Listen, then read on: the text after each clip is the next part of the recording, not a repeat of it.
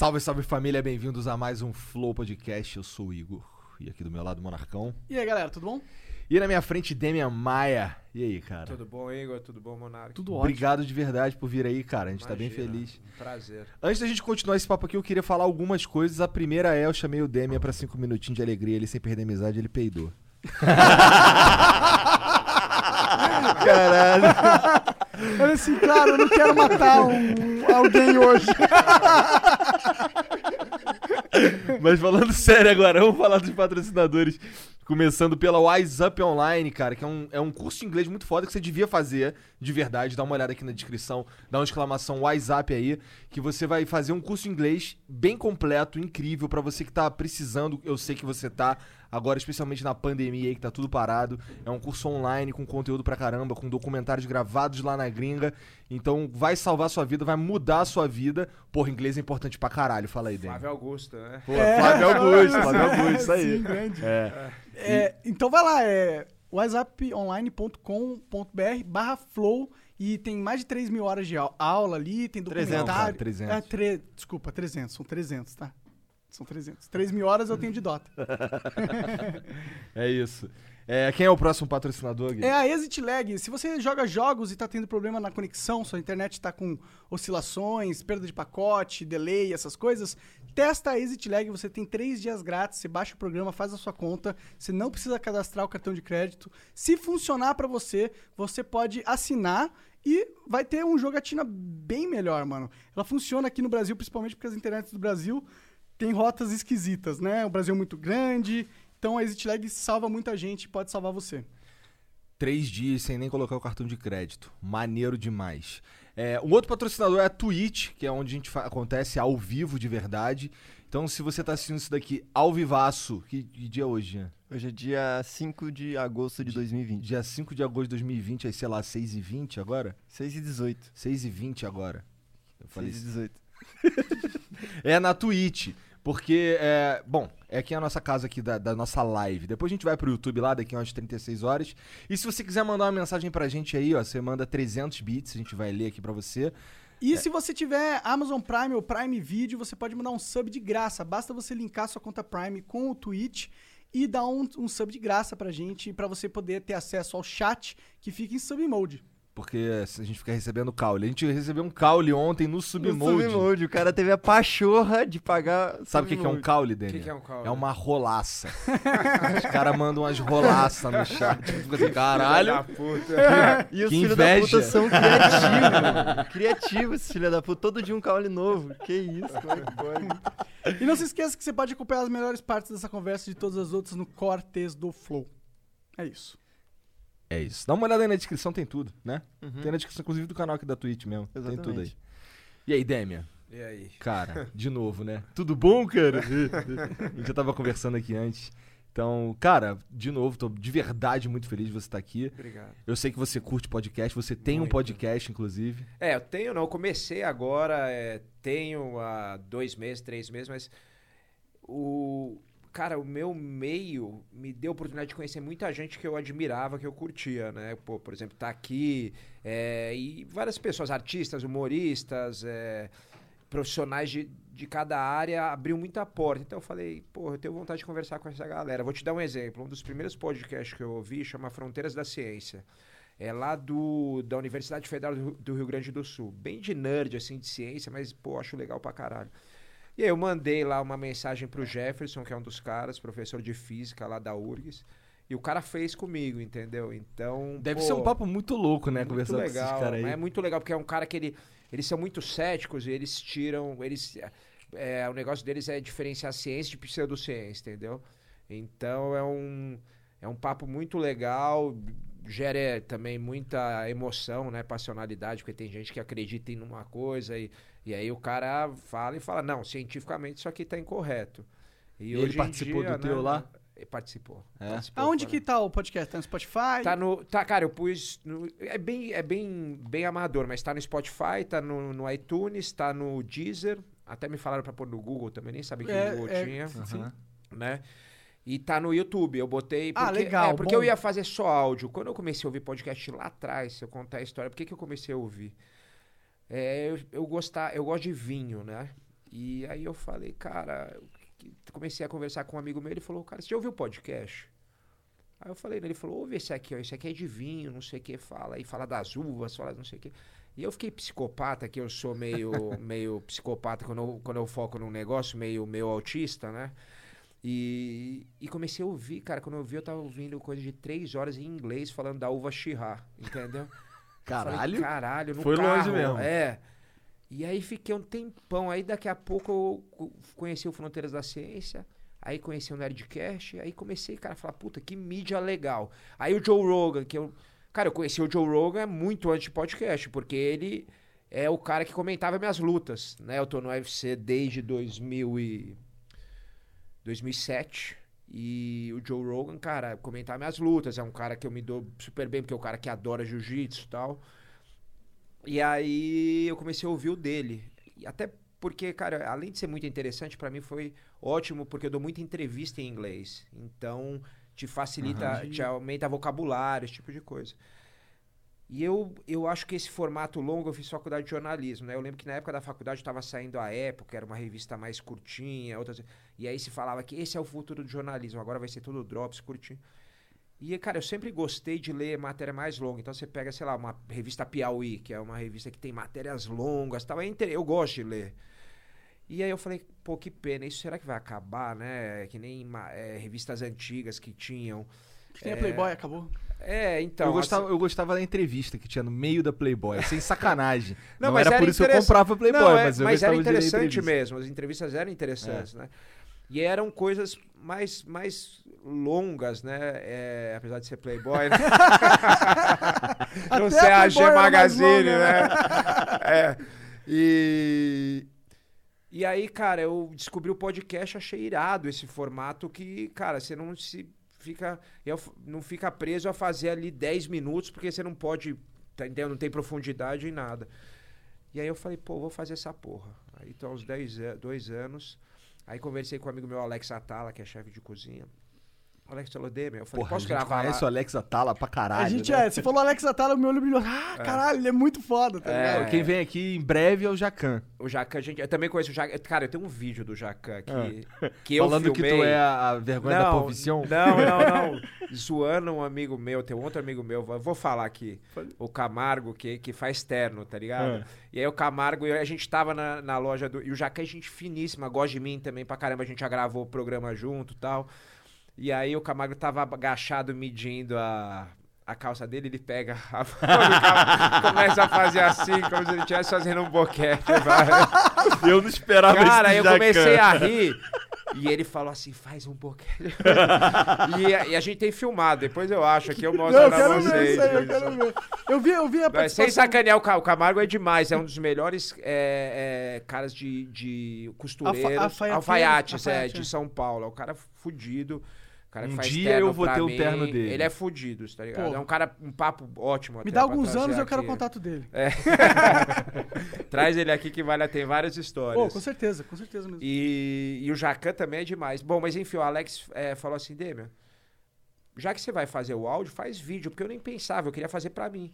E aí eu descobri uma coisa que eu não sabia, que o gringo ouve muito áudio, o podcast já é uma cultura antiga lá. É, isso, ouve muito áudio, é uma redundância, mas é, vai, é, consome, consome o áudio. Conteúdo em áudio, assim. Né, de podcast. E o brasileiro não, o brasileiro consome mais vídeo, né?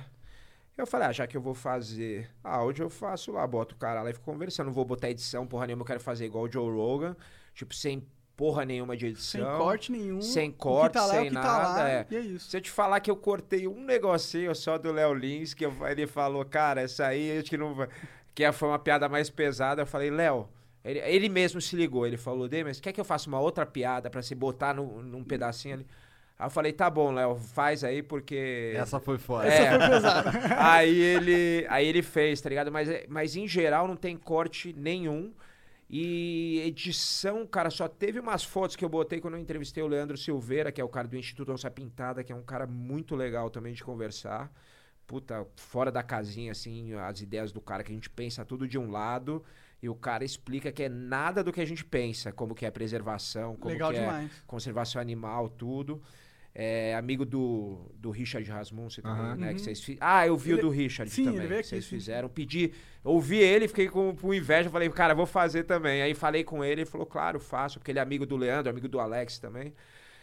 E, enfim, falei pra caralho, mas é... é... Você tá aqui pra falar pra caralho. É isso, eu adoro o é. podcast, cara, adoro... Todos, o de vocês é demais, porque é exa exatamente esse formato. É, nós, a, gente, a nossa inspiração é o Joe Rogan, cara. Então, a gente é. olhou pro cara e falou, caralho, ele tá fazendo uma coisa muito foda. A gente muito quer legal. fazer também, mano. É. E ele é. já, já falou de você no podcast dele várias, várias vezes, vezes né? Ele já, você já, já, já tava pra ir lá, não é? É, ele, ele já me chamou, ele falou, cara, vai no podcast, é... faz quando você tiver aí e tal, porque eu tô, tô sempre lá, né? E aí eu tava em Los Angeles numa época que era o momento certo, eu mandei mensagem, ele acabou não respondendo. Ele deve receber muita coisa, ah, ele é... troca de celular o tempo todo. Sim. Não, o Joe Rogan eu acho que ele deve ser o cara mais é, assediado dessa questão de mídia hoje em dia nos Estados Unidos, assim. Porque todo mundo quer no programa do cara, tá Exato. ligado? É, o programa do cara é um fenômeno absurdo lá. É, no Brasil a galera não tem noção do que é podcast, né? É. Do que é a mídia podcast é. ainda, quando você vê... Mas o legal é isso. Por exemplo, vocês estão na hora certa no, no, é, no lugar certo. Essa onda aí, Nós né? todos aqui estamos, né? Você que o seu podcast é, tô começando, a gente tá assim, exatamente. Sim, os fez. caras, por exemplo, o, o, o, o Jovem Nerd lá, o, o Azaghal e o Alexandre começaram sim. lá atrás. Ah, eles os são caras, dinossauros, cara, né? né? Começaram e estão... E, e tem muita coisa boa no Brasil também já, sabe? Muita coisa legal sim, de vocês, sim, por sim, exemplo. Sim, sim, sim.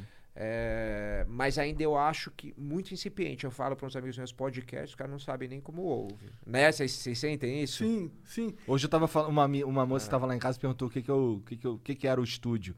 Aí eu, pô, é de um podcast e tal. Ela, podcast, o que, que é isso? Esse conceito não tá, não tá. Esse conceito não, não existe na mente do brasileiro médio, normal. O cara que sai pra jogar bola, tá, não tá muito conectado, é nerd. Tipo, querendo é. ou não, a gente é um pouco nerd, a gente é. gosta é. de. É. Formatos longos, mas um dia, com o tempo, eu acho que... Não, eu acho Adoro que eu, com o tempo longo, rápido, um hoje em dia... Cuidado, você vai receber um monte de formato longo ali. É, verdade.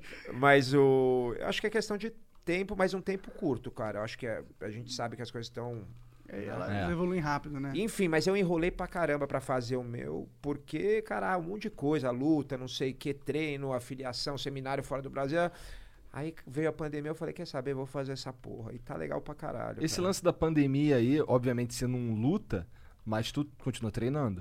É, na verdade a pandemia tá, tá tendo luta. Tá tendo luta? Tá, cara, desde o comecinho. Tipo assim, ficou um, para, um pouquinho parado e eles já fiz, começaram a fazer sem público. Sem público, entendi. Porque o grande fonte de renda do U F C é o pay-per-view, né? Uhum. Não é o público. Sim, sim, sim.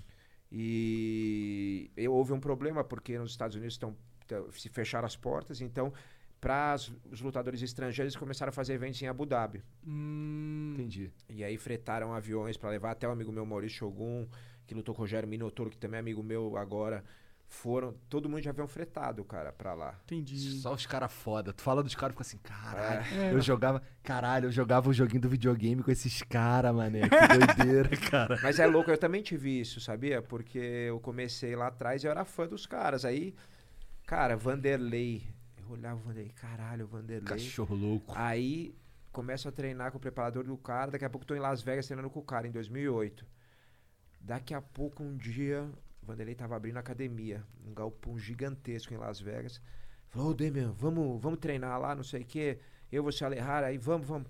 Aí o Alejara era o preparador físico. O Alejara cuidava de mim ali e tal. Aí ele, o Alejara falou, Demian, é o seguinte, hoje eu não posso ir. Você vai treinar com o Vanderlei, tá? Aí eu falei, puta, já... Beleza, né? Cara, daqui a pouco o Vanderlei abre aquele galpão enorme. Prrr, aquela porta de correr, sabe? De galpão, assim. Só um octógono, não tinha nada. A academia não tinha tatame, não tinha musculação, não tinha nada ainda.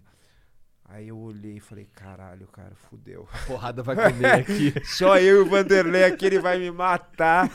O cara que eu via no Pride, assistia lutando. E o caralho, o cara não, foi gente boa pra caralho. O Rodrigo Minotauro, a mesma coisa. O Maurício Shogun...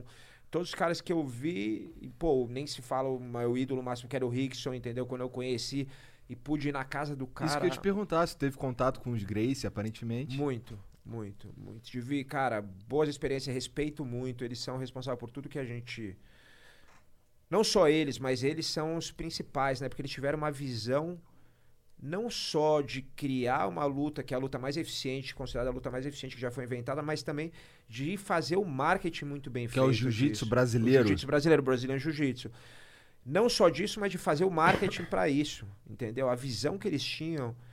Cara, de espalhar as academias em todo todos lutador, os lugares, né? Todo lutador de M M A tem que ter uma noção de jiu-jitsu brasileiro. Tem que ter, porque senão você não... Cara, você caiu no chão, fudeu. Acabou, entendeu? Agora, se você não tem noção nenhuma de nada, mas você tem de jiu-jitsu, você pode sempre você tem a chance de ganhar. Só derrubar o cara de algum jeito. Exatamente. Entendi. E você é conhecido não por ser... Não deve ser um... só derrubar é. o cara e tal, né? Mas é, você é... ganha uma chance. É, ali. mas é, é, exatamente. É porque hoje em dia todo mundo, cara, é muito preparado, muito, todo mundo sabe tudo. Todo mundo é atlético pra caralho, todo mundo tem gás pra caralho, todo mundo, então... Todo mundo tá falando completão. palavrão pra caralho. É, Pode foda-se, falar. A gente fala palavrão pra caralho é, aqui também. Que... É, mas você é conhecido por ser um bom grappler, não é? Aham. Uhum. É, como que é? O que é ser um grappler? É o cara que... Grappler é o cara que luta agarrado. Hum, entendeu? Entendi. Não é o cara que agarra, senão o grappling. É, gra- grappling quer dizer agar- luta, agarrar, né? Grappling, gra- to grapple, né? Que é agarrar. Grapple uh-huh. é o quê? Seria um wrestler, um cara de luta olímpica, entendi. Luta greco-romana. Você treinou essas coisas todas? Treinei. Um judoca, um cara de sambo, que é uma luta russa, um cara de jiu-jitsu. Esses caras são grapplers, né? E o striker, que os caras falam, é o, é o cara de muay thai, é o cara de boxe, é o cara de... sei lá, kickbox, tudo isso. Geralmente os lutadores, eles têm, eles têm noção de tudo, né? De tudo. Mas, mas eu imagino que eles se especializam em algo que eles se sentem mais confortáveis, ou não? É, então, hoje em dia cada vez menos. Hoje é. em dia, eu sou um dos últimos especialistas que os caras falam. Então eu sou conhecido por ser um especialista, né? Eu sou o cara que aplica o jiu-jitsu no M M A e que eu sei lutar em pé, eu luto em pé, eu treino em pé, mas quando eu vou pra luta eu vou com um foco. Você pega, por exemplo, um Zé Aldo, né? Que é um amigo meu. O Zé Aldo é o cara, cara que... Zé Aldo é flamenguista, salve, salve, Zé Aldo. É, ele... é nóis. É. O Zé Aldo é um cara fenomenal no jiu-jitsu, pouca gente sabe disso. Só que ele é fenomenal também no kickbox. Ele vai pra Holanda treinar com o Andy Sauer, que é um dos maiores lutadores de kickbox de todos os tempos. Fica um mês, dois meses com o cara, ficava, né? E... e ele se especializou tanto que você vê ele lutando e nocauteando mais do que lutando no chão. Então, assim, ele, ele vai se adaptando ali conforme o momento. E a maioria dos lutadores são assim hoje em dia. E tem alguns poucos especialistas. Eu sou um especialista no jiu-jitsu. O Ben Askren, que é um cara que eu tenho, um especialista em wrestling. Que você sabe que o cara vai pra fazer aquilo. Ele pode até usar o resto pra, pelo caminho. Mas tem o, o, o... um cara, às vezes, muito bom em pé, tipo um Anderson Silva. Ele era um especialista em Muay Thai. Por mais que ele fizesse um jiu-jitsu, se ele caísse, ali ele tinha uma ótima noção e tal... Você sabe que ele vai pra fazer Muay Thai, entendeu? Ele Entendi. vai pra dar joelhada, vai dar Cotovelar. soco. Vai, é. Cotovelar não pode, pode. No, pode, no M M A, pode. Pode, pode, pode. O que não pode hoje em dia é cabeçada, alguns tipos de cotovelada, não todas. Por que, que cabeçada que... não pode? Cara, boa pergunta. Porque o cotovelo viu? parece ser tão duro quanto uma cabeça, é, né? Boa pergunta. E tem uma alavanca melhor. Boa, eu acho que o pessoal se abria muito, se cortava muito. Entendi. Porque entendi. você bate com a cabeça. Às vezes você no que dente. tá dando a cabeçada, supercílio. Hum. Entendeu? Você mesmo se machuca. Pode crer, pode crer. Eu lembro a primeira luta que eu fiz, eu tinha dezoito anos. E... No M M A? De vale tudo na época. De vale tudo. É, não existia esse nome. Na época assim, que tinha uns caras que lutavam de kimono ainda? Tinha tudo. Com, com tinha... dezesseis anos tu foi lutar? dezoito, dezoito anos. Ah, dezoito, desculpa. E era um evento mas, mas assim, em Bertioga, aqui no litoral de São Paulo, num galpãozão, num tatame. E, cara, valia, assim, valia puxar cabelo, valia qualquer coisa. Tanto que eu raspei o cabelo pra ir lutar. Mas é, só não valia golpe no saco nesse. Que bom. Mas alguns primeiros U F Cs valiam golpe no saco. Ah. Só que o cara tava de coquilha, então isso ajuda um entendi, pouco, né? Entendi, entendi, entendi. Mas é uma merda de qualquer jeito. No olho né? valia? Imagina. Qual olho? Já, esse, por favor, espero que não vale. Porra, senão fodeu, né? Fodeu, literalmente. Caralho, eu vi, eu vi uma... Eu lembro, pra mim, ficou muito marcado na minha mente uma luta do Royce com um cara duas vezes maior que ele, cara. Dan Severn, que ele pegou num triângulo. É, cara. Irado. Foi um dos motivos que eu quis começar a treinar, cara. Caralho, eu vi aquela porra assim, eu ficava... Caralho, o cara é duas vezes maior que ele, é. cara. E, e ficou por cima, né? Calma, é, e ele tranquilão, calmão, não sei o que, daqui a pouco... Daqui a pouco o cara só... Já era, só Desmonta. perdeu. Bizarro, cara. É. Ficou assim, caralho, foda. foda. Nessa época os caras davam umas cotoveladas assim na cabeça, Exato. né? Com o cara no chão. É, era bem mais bizarro. Mas hoje, até bom que não vale tudo isso, porque a galera é muito mais atlética do que naquela época. Então hoje seria muito perigoso, entendeu? Entendi. Ou você acha que o, o potencial de força da galera... De letalidade, tá, assim, tá vamos maior. dizer, muito ma- é muito maior. Não tem comparação. Aí você pegou os caras que, a gente, que eram super atletas antigamente e nem pensavam em fazer luta, hoje estão lutando. Uhum. Há um tempo, né? É, então é... Você não pode, cara, por exemplo... Pisão na cabeça no chão, que valia no Pride, isso é muito perigoso, né, cara? O cara tá meio assim, se o juiz não interrompe na hora certa... É... Você destrói alguém. É, então acho que é válido, entendeu? É válido ter, ter algumas regras. Mas eu assim, também acho. Acho né? que tem que ter a segurança, né? Tem que ter. Tem que ter. E tem que... Mas no, é só ruim quando as regras limitam o potencial do atleta. Uhum. Mas eu acho que no M M A... Não, é bem aberto. Até é... o próprio jiu-jitsu, cara, é muito aberto. As regras são... É, não é uma cadeia muito fechadinha que nem o judô. O judô você pega... O jiu-jitsu e o judô eram a mesma coisa lá atrás. Jiu-jitsu brasileiro que eu tô falando, né? E o judô, eles vêm da mesma raiz lá da... Do o Jigoro Kano, da Kodokan, pegou uma galera ali e tal e, e foi criando um estilo.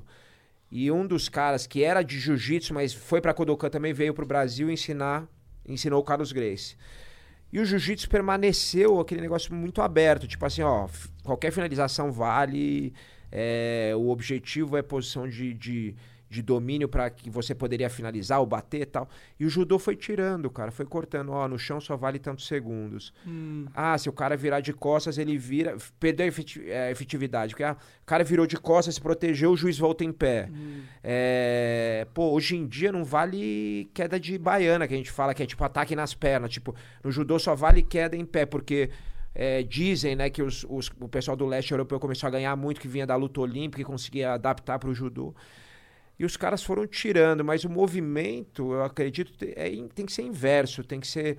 Você se adapta... O jiu-jitsu fez bem isso. Tipo, apareceu isso, não é proibir. Né? Parece até a nossa vida fora daqui, né? Tipo, apareceu isso, não é proibir, é entender e adaptar aquilo, entendeu? E, e tem a maioria dos esportes de combate é tipo tudo... Ah, estão fazendo muito isso, vão proibir. Em vez de resolver a, aquela situação ali. Não sei se vocês me entendem, mas... Eu entendo, com certeza. Mas é. é. Aqui no Brasil, é, a gente, politicamente falando, sempre quando tem um problema, a gente proibir. proíbe tudo e esconde debaixo do tapete para nunca mais ter que lidar com aquilo, em vez de analisar é. para ver qual que era realmente o problema, o que, que é a solução. Exato. Eu acho que não... Cara, não... O ser humano tem essa tendência, né, de querer proibir. Então, se o cara tá no poder, esse é um, é um grande problema. Eu acho que, às vezes, a esquerda tá no poder, às vezes a direita. Nem sei se esses conceitos são aplicáveis mais hoje em dia, é, mas assim... E aí o cara quer proibir o que é contra. Eu falei isso até com o Léo Lins, o dia que eu conversei com ele. O cara, tipo, quer de, mais de direita. Quando o cara fez piada de, de, de Jesus, o cara fica puto e não sei o quê. Mas se o cara faz uma piada, sei lá, de... De, de, de gay, não sei o que, o cara dá risada. Aí o de esquerda fica puto se o cara faz uma piada de gay e dá risada da piada de... Então, tipo assim... Cara, você tá, você, você quer que tenha liberdade pro cara fazer piada ou você quer que tenha liberdade pro que vale pra você e não vale pro outro, entendeu? Eu acho que é exatamente isso que eles querem. É. Eles querem a liberdade momento, pra você né? seguir exatamente o que eles acham que é certo. É, é... É. A gente tá nesse momento. Um momento eu acho... de merda. Ô Igor, você sabe que eu acho que a gente sempre teve, né? Só que o pessoal fala, puta, agora hoje em dia tá muito polarizado. Eu acho que sempre foi, só que as pessoas não tinham voz pra falar. Faz sentido. Agora é. com a internet, no Twitter lá... No Twitter. Sabe por quê? Porque no Twitter todo mundo é casca grossa, cara. Entendeu? É, todo, todo mundo, é, mundo brabo é brabo pra caralho, xingue, faz não sei o quê. Os caras que te, te chamam de isentão lá são os caras que são os mais isentões no cara a cara. Entendeu? E não tô falando... Não precisa ser lutador, não, pra ser casca grossa. Vou te falar, vou dar um... Meu irmão, ele é formado em filosofia na U S P, é um cara é, pô, super inteligente, fez ciências sociais na Unicamp e tal, e foi fazer pós-doc, doutorado, mestrado na Unicamp, foi fazer pós-doc na Alemanha, e mora lá até hoje. E ele tava na correria lá, trocou, perdeu uma bolsa, fez não sei o quê, e ele teve que trabalhar num, num albergue, é, meio de porteiro ali, de zelador. E aí ele, eu encontrei ele na Finlândia, eu fui dar um seminário, e aí é, falei, Diego, vai lá me visitar com a, com a Flora, que é a sobrinha dele, pra ela ver os priminhos, que meus filhos foram comigo, eu fui dar seminário. E ele falou, ai, tô com as costas meio machucada aqui, a costela, não sei o quê, tô com medo que seja alguma coisa. Eu falei, mas que, você sofreu alguma coisa? Ah, não, lá no albergue foi um cara lá, estrangeiro, que do, o albergue era pra galera, tipo, homeless, né, que vai dormir só no albergue. E ele destratou uma mulher e eu proibi ele de entrar, porque ele tem essa autoridade, porque ele fez alguma merda com uma mulher lá. E aí, cara, no dia seguinte ele foi lá, falou, vou entrar. Eu falei, não vai, vou entrar. E o bicho veio pra cima de mim, a gente se pegou. Cara, meu irmão é filósofo, magrinho, não tem nada. E o bicho, mas o bicho é casca grossa, entendeu? O bicho stand for your idea, sabe? Tipo, tá atrás da ideia dele. Então, não tem a ver com ser lutador, não. Agora eu fico puto que tem uns caras que, né, é, uma vez eu, eu até fiz um post, né, que meu sogro tinha sido internado por causa de Covid. Aí, e aí, cara, eu nunca faço post político. E aí esse eu fiz também pra nunca mais, né? É, e aí eu falei assim, pessoal, cara, acho que tá na... Eu vi que uns lutadores é, iam... Os lutadores, a maioria bolsonarista, né? É uma coisa... E eu não sou, entendeu? Mas, cara, tem um monte de amigo, problema nenhum. Cada um acredita no que acredita, né? Isso, isso é raro. É, é, e aí, cara, eu fiz um post que eles falavam que... Porque ia ter um... um... Aquela época que tava tendo muita manifestação por causa daquele negócio do problema com, de, do Black Lives Matter, uhum, lá fora, sim, e tal. Sim. E que aí tinha o pessoal do Antifas que ia fazer uma manifestação aqui. E aí os caras lutadores... Ah, vamos lá, porque se os caras fizerem merda a gente vai quebrar todo mundo. Aí eu falei, cara, eu acho que é um momento pra gente ter é, empatia com as pessoas, tá ligado? Não é pra quebrar os outros, é pra conversar, fazer as coisas, porque... Tanto de um lado quanto do outro. Porque eu falei, cara, tem burro na esquerda e na direita. Dos dois lados. Gente burra pra caralho. E... Eu falei, cara, eu sou... Me considero um pouco mais à esquerda. Né? Mas não quer dizer que eu não acredite em, em livre mercado, em capitalismo. Entendeu? Eu não preciso ser um pacote. Exato. Né? Eu não preciso ser de esquerda e ser anti, anti-liberação de arma. Não tem nada a ver uma coisa com a outra. Só, entendeu? Eu não preciso ser... ser de direita e ser, e ser contra... É, maconha. E ser... Exatamente. Eu não preciso ser de direita e achar que tá tudo certo os caras desmatar a porra toda, entendeu? Sair, sair derrubando a floresta. Não, eu posso ter ideias... Aí a maioria, a grande maioria entendeu. Só que tem sempre aqueles dez por cento da galera me xingando, falando... Primeiro que eu era isentão, porque eu falava pros dois lados. Aí eu falei, cara, eu pensei, se eu fosse isentão, o cara não tava lá reclamando, né? E aí eu pensei, esse filho da puta que fala que eu sou isentão, tá ligado? Eu queria ver ele falar na minha cara, porque na minha cara é aquele cara que vai puxar meu saco. Agora no Twitter, entendeu? E no, e, no, e no negócio é o cara que, que fica brabo pra caralho, tá ligado? Sim. E eu falei um negócio, cara, puxando a galera pra ter empatia, pra você ouvir o cara que é... que é, pensa diferente de você, tá ligado? Sim. Tipo, porque, cara, eu... eu como eu falo... E, ah, e outra coisa, interpretação de texto. Isso que me deixou triste também... Pra você ver o nível da galera de educação. Isso tem uns não... caras que faz de maldade. Ele, é. Você fala A, ele, ele diz que você falou B, tem. Porque ele quer. Tem. E assim, aí eu... Teve um cara que me acusou lá, um amigo meu que tava me zoando. Depois eu comecei a rir. Você deve ser a favor de enviadar nossas crianças. Caralho! Aí, cara, eu... Aí eu... E... e o pior, sabe o que é o pior, cara? É que... A esquerda, outro dia eu vi o Pondé, eu tava até falando com vocês, falar um negócio interessante. A esquerda de boutique é tão bizarra quanto, tá ligado? Que tá preocupada, tipo, se você falar qualquer coisa que eles não concordam, de gênero, de raça, de não sei o quê, se abrir essa discussão... Você, você não existe mais. Você é um merda, é. Você vai ser cancelado, você não sei o quê. Que pra mim, antigamente, era coisa da direita, tá ligado? De, de reacionário, de cara conservador. E hoje em dia... E aí você vê, cara, eu falei isso pra um amigo meu... Cara, tem gente que só nasceu de um lado ou do outro, mas é tudo a mesma merda, tá ligado? Se o cara é, é. é tipo... Como bitolado. É que bitolado. Cara, tanto faz. É só a influência que ele teve na vida. Ele vai ser radical de um lado ou, ou de outro, outro né? Com certeza. E acaba sendo a mesma merda, o mesmo efeito nocivo. Não o muda muita coisa. Nocivo. É, porque basta você ver. A gente teve ditadura no Brasil de direita. Horrível. Do, tortura, o caralho, a porra toda. Né? É até um dos motivos que eu não sou fã do governo, porque os caras defenderam isso, né? É, mas também entendo que o P T fez merda pra caralho e foi uma, tiveram uma reação a isso, né? Por isso que o, o nosso presidente foi eleito. Caralho, aquele que não, não deve ser nominado. O cara e... não falou nem o nome dele. Não, não falei pra não causar mais confusão entendi, ainda. Entendi, entendi. Não tô te zoando, eu vou pegar uma água. E... Eu vou ficar na moral aqui pra não tomar porrada. E a esquerda fez a mesma coisa, cara. O Stalin lá na Rússia... Minha avó é russa, ela veio da Rússia. Ela falava, ah, eu gostava do Lenin, mas o Stalin não sei o quê. Cara, ah, o Stalin tá matou gente pra caralho. Hum. O Hitler, que era de direita, matou gente pra caralho. Então, assim... Mao Tse-Tung também. Mao Tse-Tung, exatamente. Hum. Então, assim, você vai... você vai, vai num viés que você acaba sempre indo pro, pro autoritarismo e pro totalitarismo, e é complicado isso. Esse negócio de internet hoje em dia tá deixando muito claro isso pra gente. Eu entrevistei o Léo Lins lá, cara, você precisa de ver como as pessoas são, as pessoas são complicadas, cara. Sim, é, e é nocivo, mano. É, é, muito. E, e, é, e é ruim porque aí as coisas vão sempre indo pra debaixo do tapete. Não tem nenhum argumento pra, pra dessa esquerda caviar, esquerda uh-huh, que se fala uh-huh. que eles estão certos na estratégia. Porque a única coisa que eles fazem é fortalecer o radical com do outro certeza, lado, né, com mano? Com certeza. Sabe que, que eu, eu tava conversando com uma amiga minha que é bem feminista, até eu falei, vem cá. É... Cara... Uma coisa super delicada de discutir. Existem, como em qualquer minoria, existe gente legal e gente ruim, né? Então não quer dizer que a pessoa, porque ela é mulher e é negra, você tem que achar que ela vai ser... Ela pode ser filha da puta igual o branco, igual não sei o que, entendeu? Exato. Né? E aí eu falo, cara, o negócio de assédio sexual, que, por exemplo, nos Estados Unidos tá um negócio assim bizarro. Qualquer coisa, o cara falou A pra mulher é assédio. Isso, acho que o Joe Rogan falou isso uma vez, muito interessante. O Jordan Peterson, que é um cara que vai lá e tal... Falou, cara, isso enfraquece o movimento feminino. Com certeza. Porque hoje em dia, cara, qualquer pessoa vê, pode não falar publicamente, mas você vê assédio. Aí você fala, pô, será que foi mesmo? Ou, tipo assim, assédio com um cara famoso, sei lá, mulher com o Neymar lá. É. Então, aí você fala assim, cara, foi isso mesmo? Ou a mulher tá querendo ganhar um dinheiro, mulher não sei o quê? Porque tem filha da puta em tudo que é lugar, entendeu? Esse caso foi muito icônico, mano. Então, e aí, cê, e aí sabe o que, que é triste disso? Porque a mulher que foi, cara... É, abusada de mesmo, verdade, não sei o que, de verdade. O, o, o cara, por exemplo, de direita lá, vai falar, ah, isso aí, isso aí é safado. Ela ah, tava de mini saia ali, já ouvi essa história, não sei o que. Então você enfraquece, é um tiro no seu próprio pé, tá ligado? Sim.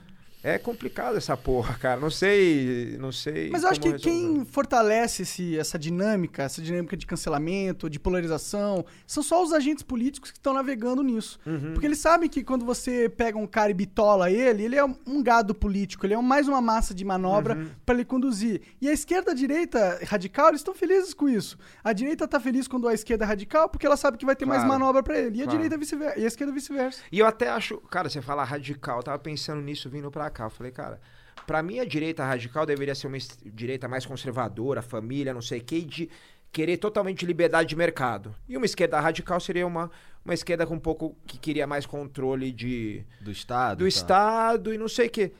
Eu acho que a direita burra e a esquerda burra. É outra coisa até, tá ligado?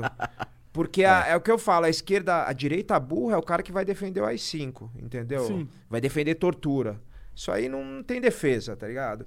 E a esquerda burra, e pra, na minha opinião, respeito, cara, é o cara que acha que se ele mudar o pronome ali, que ele chama a pessoa que tá acontecendo lá fora pra caralho... Vai resolver o problema. Vai resolver o problema do preconceito, entendeu? Isso é uma linha de pensamento, uma ideologia, né? Se a gente for entrar mais profundo lá dos anos sessenta, tal, francesa, que, que considera que as palavras, elas, elas são... influenciam essas coisas. Então, se você...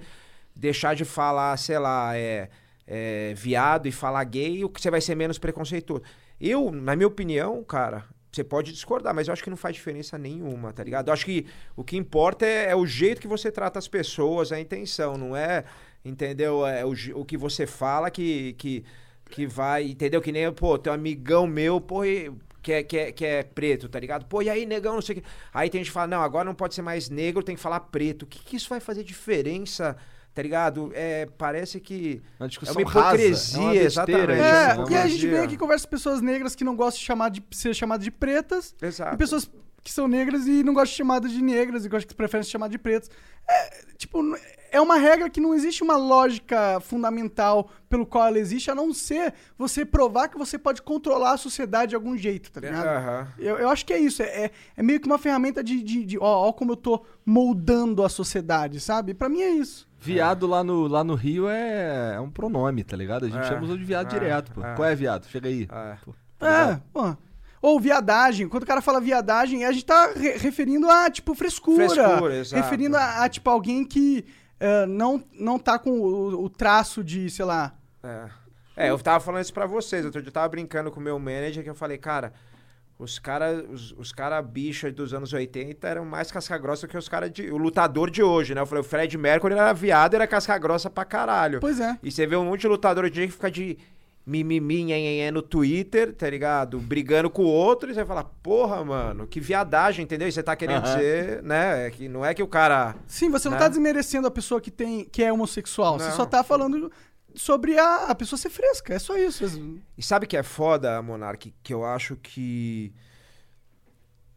Como essa, esses assuntos são delicados, primeiro... Muita gente não entra, como vocês estão entrando nesse assunto. Então, isso também ajuda a fortalecer essas pessoas. Isso é ponto número um. É... Cara, e... Agora até me deu um branco aqui que eu ia falar. Isso acontece comigo direto. Isso acontece direto. comigo direto. Cara, e olha comigo. que eu nem fumo, hein? Cara, Cara, nem eu fico na nicotina aqui. Mas tem hora que eu construo um argumento muito foda. Eu tenho um ponto, aí eu vou construir um argumento. Tem hora, acontece direto. Eu acho que aí eu vou construindo um argumento, construindo um argumento. Quando, quando chega lá no topo, caralho, de que que eu tava falando? Cara, me deu, me deu um... um... Ah, lembrei. Que é o seguinte, que se você não concorda com uma linha de pensamento, às vezes, de alguém... As pessoas te acusam, vão te acusar de machista, de racista, de da porra toda, e você não é. Mas as pessoas vão te acusar porque você não... Então, assim, quem que eu vi... Foi aqui que eu vi o... O, o Cauê Moura, ou não? Que falava assim... Ah, você é a favor do, do feminismo? Qual feminismo? Entendeu? Porque tem feminismo de primeira onda, segunda onda, terceira onda. Tem um feminismo ali lá atrás, que, que sei lá, a Camille Paglia, que é uma mulher legal de ouvir... Que é uma puta mulher. Ela fala assim, porra, é... ela, da, da luta pelas, pela igualdade das mulheres, não sei o quê.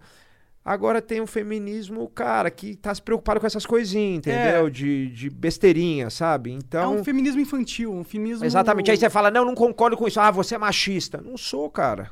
Entendeu? Eu acho, eu tenho filha, cara. Eu acho que a mulher tem que ter os mesmos direitos, tem que ter tudo igual. Só que tem coisas, outras coisas que eu acho uma besteira. Por exemplo, você falar que a mulher... Por exemplo, vou dar um exemplo. Ah, outro dia eu falei, ah, o homem é mais agressivo que a mulher no geral, né? Com certeza, Não, com certeza. Cara, isso é biológico, é testosterona. É ciência, entendeu? Porra. Testosterona, é, você, tá, você, você vê os moleques que tomam bomba, ficam agressivos pra caralho. Por quê? O cara tá se enchendo de testosterona, entendeu? Isso não é machismo, isso aí é fato, é fato biológico. Então essas pessoas têm muita dificuldade também de entender isso. Pô, você é a favor do, do movimento Black Lives Matter? Eu sou, mas qual deles, entendeu? Tipo, porque esse né? é um movimento tão grande que você... qualquer grupinho cê, pega exata... ele e toma causa e faz o que quiser. Né? Exatamente. É isso. E aí você, por exemplo, fala... Puta, mas eu não concordo com esse ponto. Ah, você é racista. Ah, você é machista, entendeu? Então é, é uma merda é, mesmo, cara. Aí vi, merda. Acaba virando ferramenta de, de calar o outro. Sempre tentando calar o outro. É uma merda, né? É. Mas, é, bom, mudando um pouco de assunto, você luta pra caralho, né? A não, gente, não, não luta não. A gente sabe. É. Cê, qual que é a próxima luta aí que você... Como que tá? Cara, eu não... Ainda não tem nada não tem nada marcado. O Edu, meu empresário, tá conversando com os caras. É, como é que funciona isso? Tu, os caras te mandam um convite, tu procura a luta? Como não, é que é? Pode ser os dois, mas na verdade, assim, geralmente... Pode ser você pedir alguém pra eles, ou seu empresário, né? No caso, o meu empresário. Pede a quem?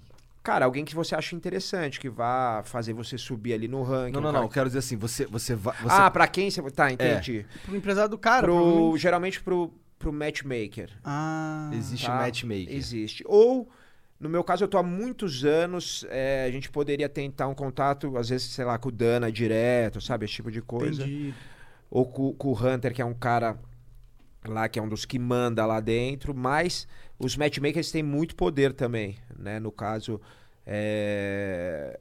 no, no meu caso é o Sean Shelby, antigamente era o Joe Silva, e, o, e, o, e outros pesos é o Mick Maynard, são caras que têm muito poder lá dentro. Então, o teu peso é o qual? Meu peso hoje em dia é o setenta e sete quilos, water, water meio médio. Meio médio. É. E... Caraca, setenta e sete quilos, mano. Mas é. Tu é gigante, cara. Mas eu baixo bastante, cara. Eu devo estar ah. com uns oitenta e seis Entendi. Agora. Aí faz o quê? Para de comer?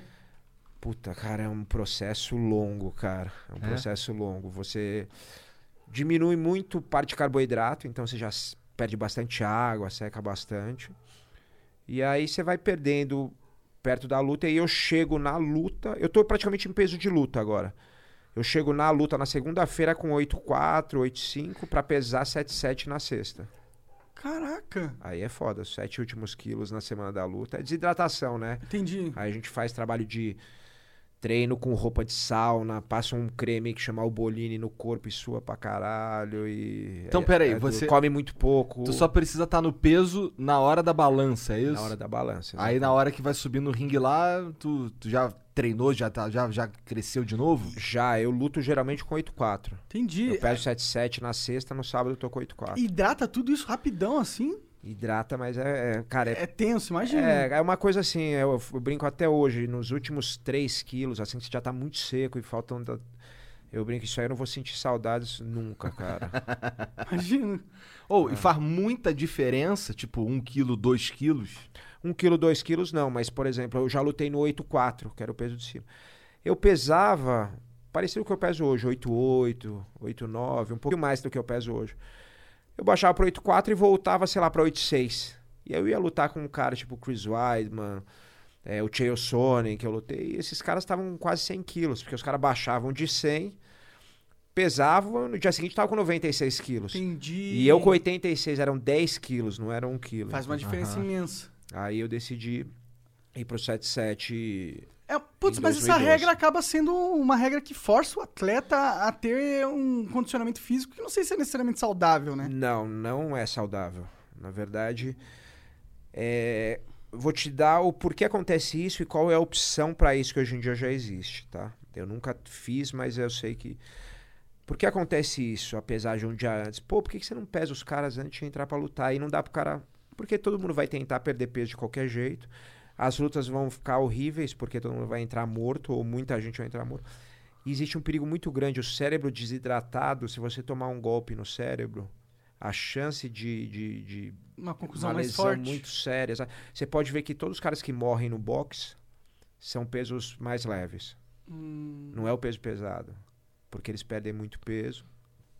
O cérebro às vezes não reidrata como deveria, e boxe é só porrada na cabeça o tempo inteiro, entendeu? É agressivo pra caralho. Aí rompe uma membrana. E aí o cara ali toma um, um negócio, e o boxe tem uma coisa ainda que é bem contraintuitiva que eu vou falar pra vocês agora. No M M A você cai, você toma um monte de porrada, o juiz interrompe a luta, acabou.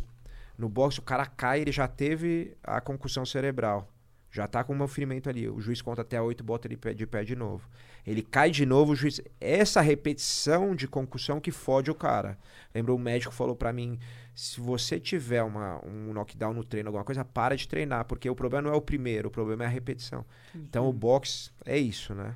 Tem aquela contagem protetora. Caraca, eu nunca tinha pensado, pensado nisso. É. é, porque você tá zoado e o cara te levanta, sim, sim, entendeu? Você não tá cem por cento. Às vezes você tá com uma lesão ali, você tem que parar. No, no M M A, então, as lesões são me- menos significativas que no boxe, o histórico? Hoje em dia, sim, mas eu não sei, cara. Isso a gente só vai poder dizer daqui dez anos. Entendi, porque o boxe tem mais histórico, o boxe, né? Tem muito mais história. Mas eu acredito que sim, porque o M M A tem mais opções, né? De agarre, de outros tipos de luta. Não é só porrada. Não é só na cara, não, né? É soco, não é tão na... focado, não, né? Não é só da cintura pra cima. Verdade, verdade. No, no, no clinch, o boxeador separa, ou o juiz...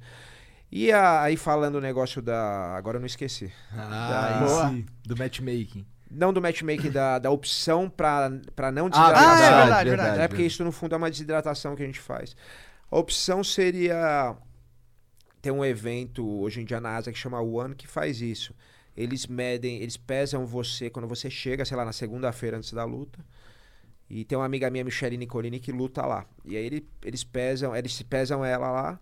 E aí ela tem que fazer um teste de urina para eles verem a densidade da urina, hum. concentração. O que, que quer dizer isso? Se tiver muito concentrado, quer dizer que você está perdendo peso, você, tá faz... você fez sauna, você fez não sei o que, você treinou muito, e aí não vale o peso. Entendi. Entendeu? Entendi. E aí eles vão pedindo para você baixar durante a semana.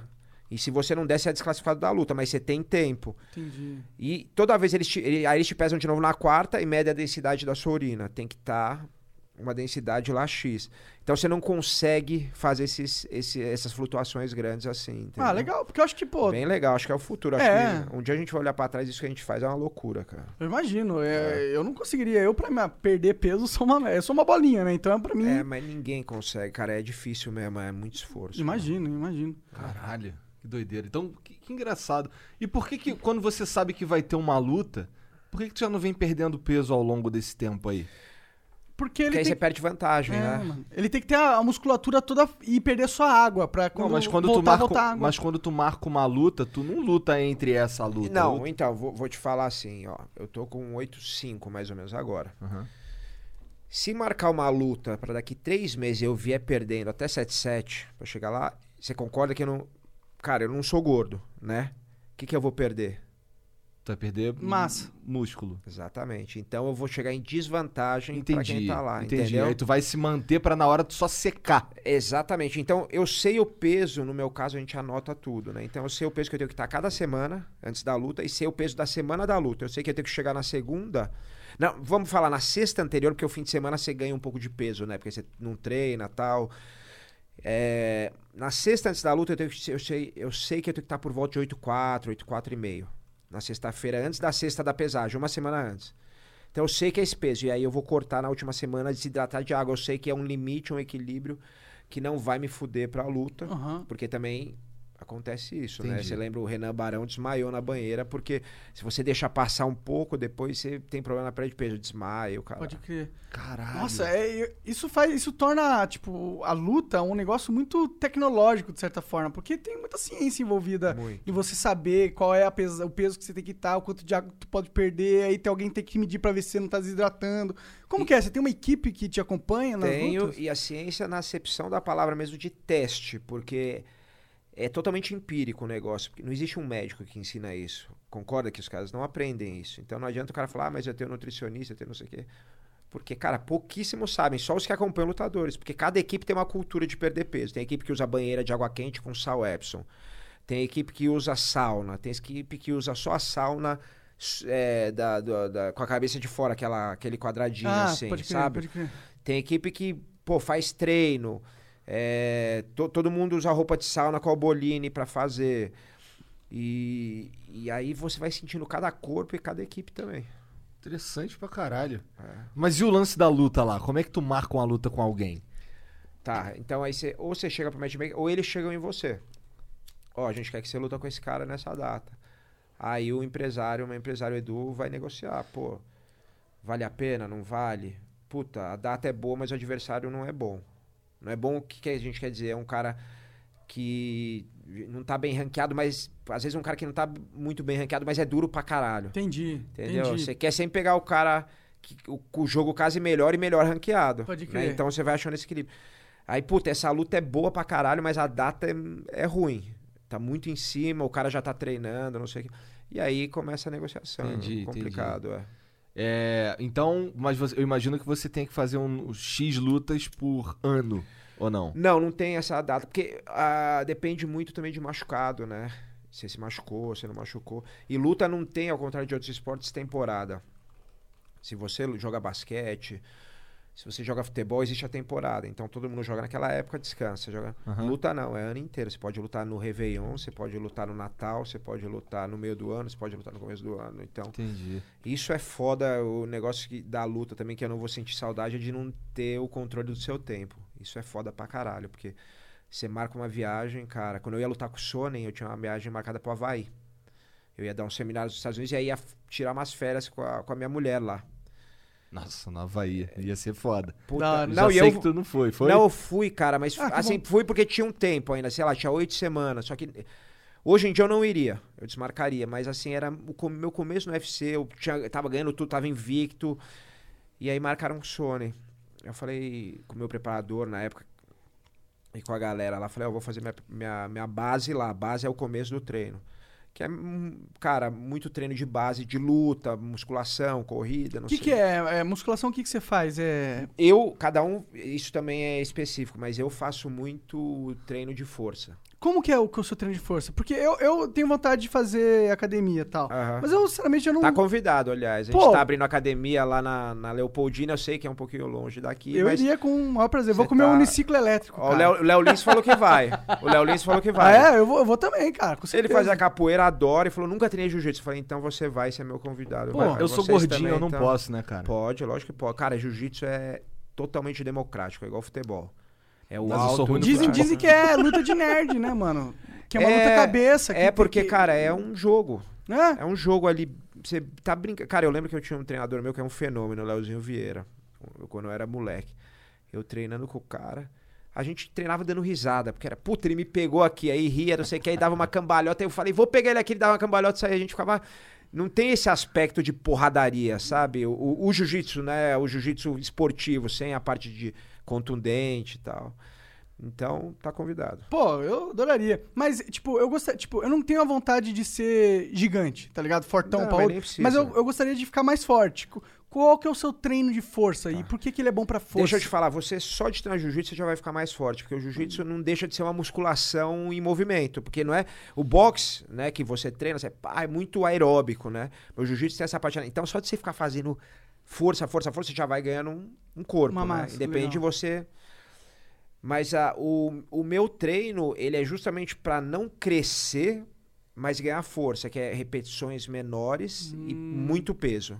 Entendi. Né? Se você quer ganhar um pouquinho de massa, tal, aquela coisa mais estética, aí você tem que aumentar um pouquinho a repetição e diminuir o peso. Hum, interessante. Entendeu? Grosso modo, falando, eu sou especialista nisso, meu preparador físico falaria melhor que eu. Cara, mas eu, eu tô há muitos só, anos nisso. Só é... Não, tá sério nesse não, eu tô, eu tô, isso muda às vezes, de tempos em tempos, mas eu tô há bastante tempo nisso. E você pega um bodybuilder, um cara que quer ganhar é, volume. Quer ficar grandão. É, grande. Né? E tem bodybuilders fortes e fracos. Fraco, eu digo, obviamente, que o cara não é fraco, né? Claro. O cara é mas assim, em relação a outros bodybuilders ou outros atletas. Então, por exemplo, o Ronnie Coleman, não sei se já viram aquele documentário dele na Netflix. Não vi, mas eu sei quem é. Ele tá todo quebrado. Ele era um bodybuilder eu extremamente sei. forte. Então, o que ele fazia? Ele botava muito peso nas coisas. E aí ele ficou todo quebrado. Hum. Tem bodybuilders que não são tão... O, o Arnold, acho que era um bodybuilder forte também, se eu não me engano. Não, não é minha especialidade, mas... Tem bodybuilders que não são tão fortes, mas o cara tem uma genética, depende muito de genética, alimentação, que fica com o corpo lá do jeito... Inchadinho, né? É, e com os cortes lá, é tudo, cara, é um detalhe. A gente não consegue ver diferença, mas o cara que sabe, o cara, o juiz, ele fala, ó... Esse aqui tá com esse músculo mais simétrico com esse, não sei o que, cara, não sei como é que esse cara consegue. Pra mim é tudo um bando de troglodita, né? Mas, mas... E aí você pega, pega um cara de levantamento olímpico que treina força mesmo. Cara, você pega um cara nas Olimpíadas de sessenta quilos, levanta muito mais peso que eu. Então, isso é o que eu quero. Por quê? Porque eu quero não mudar de categoria, mas ser forte pra caralho. Sim, sim. Se eu ficar volumoso, inchado, ganhar peso pra caralho e não ganhar força, eu vou me fuder, porque eu vou lutar com os caras fortes pra caramba, né? E você então, não vai ter a mesma potência. É, então a ideia pra gente é você não ganhar massa pra caramba, a não ser que você queira mudar de categoria. Uhum. Aí é outra conversa, igual o Holyfield fez na época lá pra lutar com o Tyson. Ah, eu não tenho a menor, eu não tenho essa pilha de ficar gigante. Eu, acho, eu somente não acho esteticamente muito bonito. É, é, é. Não, cara, é, é, é, hoje em dia acho que o, o legal é você ter o corpo do seu esporte mesmo, tá ligado? Pode crer, então, o corpo que funciona pra você, é, pra sua é. rotina de vida. O cara que quer ficar gigante faz. É o cara que curte e, cara, sem preconceito não, nenhum. Eu também, já tive, também, zoava também. E não sei o que, mas... Cara, eu respeito. O cara, cara, é difícil pra caralho o cara ser bodybuilder. Eu acho que... Não, claro, é uma arte, né, essa porra. A parte psicológica é muito difícil, porque a alimentação dos caras, eu não consigo, cara. Tipo assim... O cara, o cara não, não pode tomar uma cervejinha, não, cara, pode, não pode tomar um vinho. O cara não pode fazer nada, nada. O cara não pode comer um grama de... O cara pesa o que ele vai comer. Imagina que... que, que, que... Que, que inferno, né? Essa pois porra, é. O lutador cara. Não é assim, ele pode comer, foda-se. Não, foda-se não, você é. tem que comer saudável, você tem que ser saudável. Mas pode comer pra caralho. Pode, mas tem que ser saudável. Entendi. O que que tu come? Cara, eu, eu particularmente, eu gosto muito de uma dieta um pouquinho mais baixa em carboidrato. Então, de uns anos pra cá, eu tenho comido muito pouco. Pelo menos durante a... Quando eu falo dieta, é durante a semana. Fim de semana eu me libero um pouco mais, senão também não dá, né? Mas eu, eu, eu, eu, dia de semana é difícil eu comer pão, muito raro. Macarrão, arroz, batata raro, mas um pouco mais comum. E eu foco muito mais em legumes e, e, e, carne. e, carne. e carne ou ovo, alguma proteína animal, né? É, eu, eu acho que, que uma... Eu adoro carne. É, então, é, e aí é fácil, porque carne é, cara, é o alimento mais nutritivo que existe no mundo, né? Pra mim é o melhor alimento. Densidade nutricional é. bizarra, né? É, o fígado dizem que é o alimento mais nutritivo Sério? que existe. É. Entendi. Putz, eu não gosto muito de fígado. É, é preciso... fígado é bem... Eu, eu adoro, mas é bem específico, né? Tem é, ele é bem gorduroso, o gosto é bem forte. É. Né? E aí eu tento me concentrar nisso. Então, vamos dizer, um café da manhã meu, eu tento comer ovo, ovo mexido, não sei o quê. E às vezes eu tô com um pouquinho mais de fome, eu como uma fruta. E café... puro. Café... É café, galera. Sempre fala que café é bom pra dieta. Mas tem que ser puro. Do... Porque puro, você é... diz que é sem açúcar? É. Cara, às vezes eu ponho um pouquinho, às vezes eu ponho xilitol, que é um adoçante ah, natural. Ah, pode crer, é. legal. Então, hoje, por exemplo, eu botei açúcar, ontem eu botei xilitol. Eu não tenho muito... A, a barada do, da dieta, o, o lutador ele precisa ser saudável, não precisa ser psicopata, igual o bodybuilder, que, que vai fazer diferença na vida dele aquilo. Aí no almoço eu tento comer bastante legumes e... e, e... eu não, não sou fã de legumes, mas eu me forço a comer, entendeu? E, e, e alguma carne, algum, uma carne vermelha. Que legume branca, que tu sabe? Curte, assim? Brócolis é bom? É bom pra caralho, mas eu não gosto muito. Eu gosto de brócolis, pra caralho. Pô, bom pra caralho, é um dos melhores legumes que tem. Os é, cru, cru, dizem que, que tira a teta. Então, brócolis, é, essas coisas é tudo mito, né? É, droga, é. Eu tô precisando.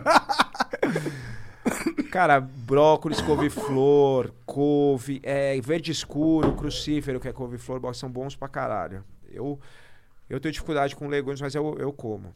Legal. E aí à tarde, às vezes eu como, às vezes eu não como. E à noite tento manter igual. E aí se eu quero comer uma besteirinha, eu como à noite. Tipo, mas a besteira eu mudei nos últimos anos. Antigamente era uma besteira mesmo. Hoje em dia, pelo menos durante a semana... Era o que? Era uma pizza? É, não, ou um doce mesmo, sabe? Uma bolacha, um negócio assim. Sorvetão. Hoje, é, hoje em dia, por exemplo, uma besteira eu tento comer um chocolate amargo, entendeu? Entendi. Tento comer uma pipoca, entendeu? Que não é uma besteira, né? De, é, pipoca é, é muito bem light, é, né? Muito melhor, né? Entendi. Mas durante a semana, tipo, eu sou, durante o fim de semana eu sou bem mais relaxado e gosto de tomar um vinhozinho também. Você faz yoga, essas coisas de alongamento? Já fiz bastante no passado. Já fiz, cara, trinta imagina, anos. Imagina, imagina. Né? Você pode imaginar. Imagina. Os amigos falam... O cara é o Batman. Porra, me, meditação, não sei o que. Eu falei, caralho, eu fiz meditação a primeira vez, eu tinha doze anos de idade, cara. Caralho! E aí, aí... mas você manteve? Você, você pratica? Não, isso que é foda. Eu paro, volto, paro, volto. Entendi. A vida inteira. Entendi, entendi. Eu inteira. tenho muita vontade de praticar essas paradas ah. aí, mas eu, eu tenho problema com disciplina, tá ligado? Eu, Mas eu é um sou... bom treino, cara. Eu gostaria, eu gostaria. Ah, eu tenho muita vontade. Um bom treino. Eu tenho muita vontade de fazer jiu-jitsu também, de verdade. Eu sempre... Eu via Joe Rogan, vinha falando... Você vai, você vai, você Vou vai. Vou na, su, na vai, sua academia. Vai, vai, ela vai, a gente vai abrir, a gente tá reformando. Beleza. Tá? Eu acho que pra outubro a gente deve abrir. E, aí, e se vai. o pessoal quiser ir, eles podem ir também? Pode ir na... A gente, eu ainda não vou falar o endereço, mas é na Avenida Imperatriz Leopoldina. Beleza, fica ligado tá, aí nas redes é, sociais do Demian. Daqui a pouco vai ter o... A gente vai lançar, vai ser bem legal, cara. A ideia... Eu não sei uma academia só de jiu-jitsu, mas ela ter, ter a história... Não, a história... Crossfit. crossfit é, ela é focada em jiu-jitsu, especialista, mas, pô, eu quero fazer um museu do jiu-jitsu ali na entrada, legal, sabe? Legal. Pra galera... Porra, foda. É muito importante a galera conhecer, cara, essa arte marcial que a gente desenvolveu aqui no Brasil, né? A gente fez uma... Pra, ó, pra deixar a esquerda agora feliz, fez uma apropriação cultural. Ah, do... verdade, verdade. Outro, outro conceito que eu não consigo entender. Eu falei isso com o Léo Lins, cara, como é que pode ser... Se, cara, se existisse isso na época, a família Gracie não ia estar tá sendo criticada porque foi ensinar é, jiu-jitsu é. que era da, da, da, dos japoneses, Exato. cara. Meu, esse negócio de, de apropriação cultural, você não entende porque não faz sentido mesmo. Não faz sentido, Ninguém que cara. tem lógica realmente entende essa merda. Ah. Eu queria estudar, um troço que eu queria lutar era boxe, mas a minha ideia do boxe... Boxe é muito legal. Era, era bastante movimentação, eu achava, pô, acho que se eu fizer boxe me mantém menos gordo. Essa era a minha mantém, ideia. Lógico eu fiz mantém. boxe durante um tempo, eu gostei bastante. Boxe é muito legal, assim, é, é, é, vou te falar a diferença, o jiu-jitsu é uma arte marcial que ela evolui todo dia. Então, por exemplo... Eu já inventei golpe, um monte de amigo meu já inventou golpe, porque ela é, é muito aberta, que né? Legal, é mano. aquele negócio de cadeia aberta. Você deu o um nome todo. de anime pro teu golpe? E aí... E teu a... golpe tem nome, cara? Cara, eu, eu dei um nome, mas o pessoal chama hoje mais de single X, os gringos, mas eu chamei de anaconda, que é uma... Ah, da hora o nome. É, anaconda é maneiro. Que, é uma, que a minha perna enrolava na perna do cara, sabe? E aí quebrava a perna do cara? O que, que você fazia? Ou se... Se for sem kimono, você usa mais chave de calcanhar. Se for de kimono, você tem outras outras variações. Mas eu desenvolvi um jogo legal dali. Aí se mobilizava ele? Tem, ah, tem uma nova. Tem ah. uma que eu finalizei o, o Ben Askren, que foi uma das últimas lutas. Foi ano passado e tá até concorrendo. Ah, essa eu vou falar. No M M A Awards, eu ganhei uma vez em dois mil e oito, que é o Oscar do M M A. Caralho. Como lutador revelação. E esse ano eu tô concorrendo para é, a finalização do ano de dois mil e dezenove sobre o Ben Askren. Que foda, mano. É só entrar lá e votar. Fazer Vo a M M A Flow. Awards. Flow, ah. você tem uma missão agora. Boa. Você tem uma missão, que Boa. é lá no M M A Awards e M M A garantir Awards, esse. É, cara, é fácil. Só botar e-mail lá e votar. Não precisa votar em tudo. Só votar a finalização do ano. Você scroll pra baixo lá, você vai ver, desce pra baixo. Onde tiver o Demian Maia, você é. vota, cara. Não quero vota. saber. Esse é o nosso acordo. E foi no Ben Askren essa finalização que eu fiz também no Matt Brown aqui em Curitiba. No ginásio aqui, é, que é um mata-leão um pouquinho diferenciado, que aí a gente brincou que era o Maia Leão, né, a galera, porque Eu jogava uma mão, fechava a outra de uma forma diferente por causa da luva. A luva atrapalha um hum. pouco. E funcionou. E aí virou Maia Leão. Caralho, que da hora. Gostei, gostei. Oh, eu vou, você, já, você sabe o que, que é anime? Sei, claro. Você pô. já assistiu Hajime no Ippo? Cara, você sabe que eu, eu não, mas eu tava assistindo bastante anime esses dias com meus filhos, ah, né? Sim, porque na Netflix, a menina tem nove e o menino tem sete. Legal, legal. E... Parecido com a do, do Igor. É. É, mais ou menos. Eu tenho uma de sete e uma de cinco.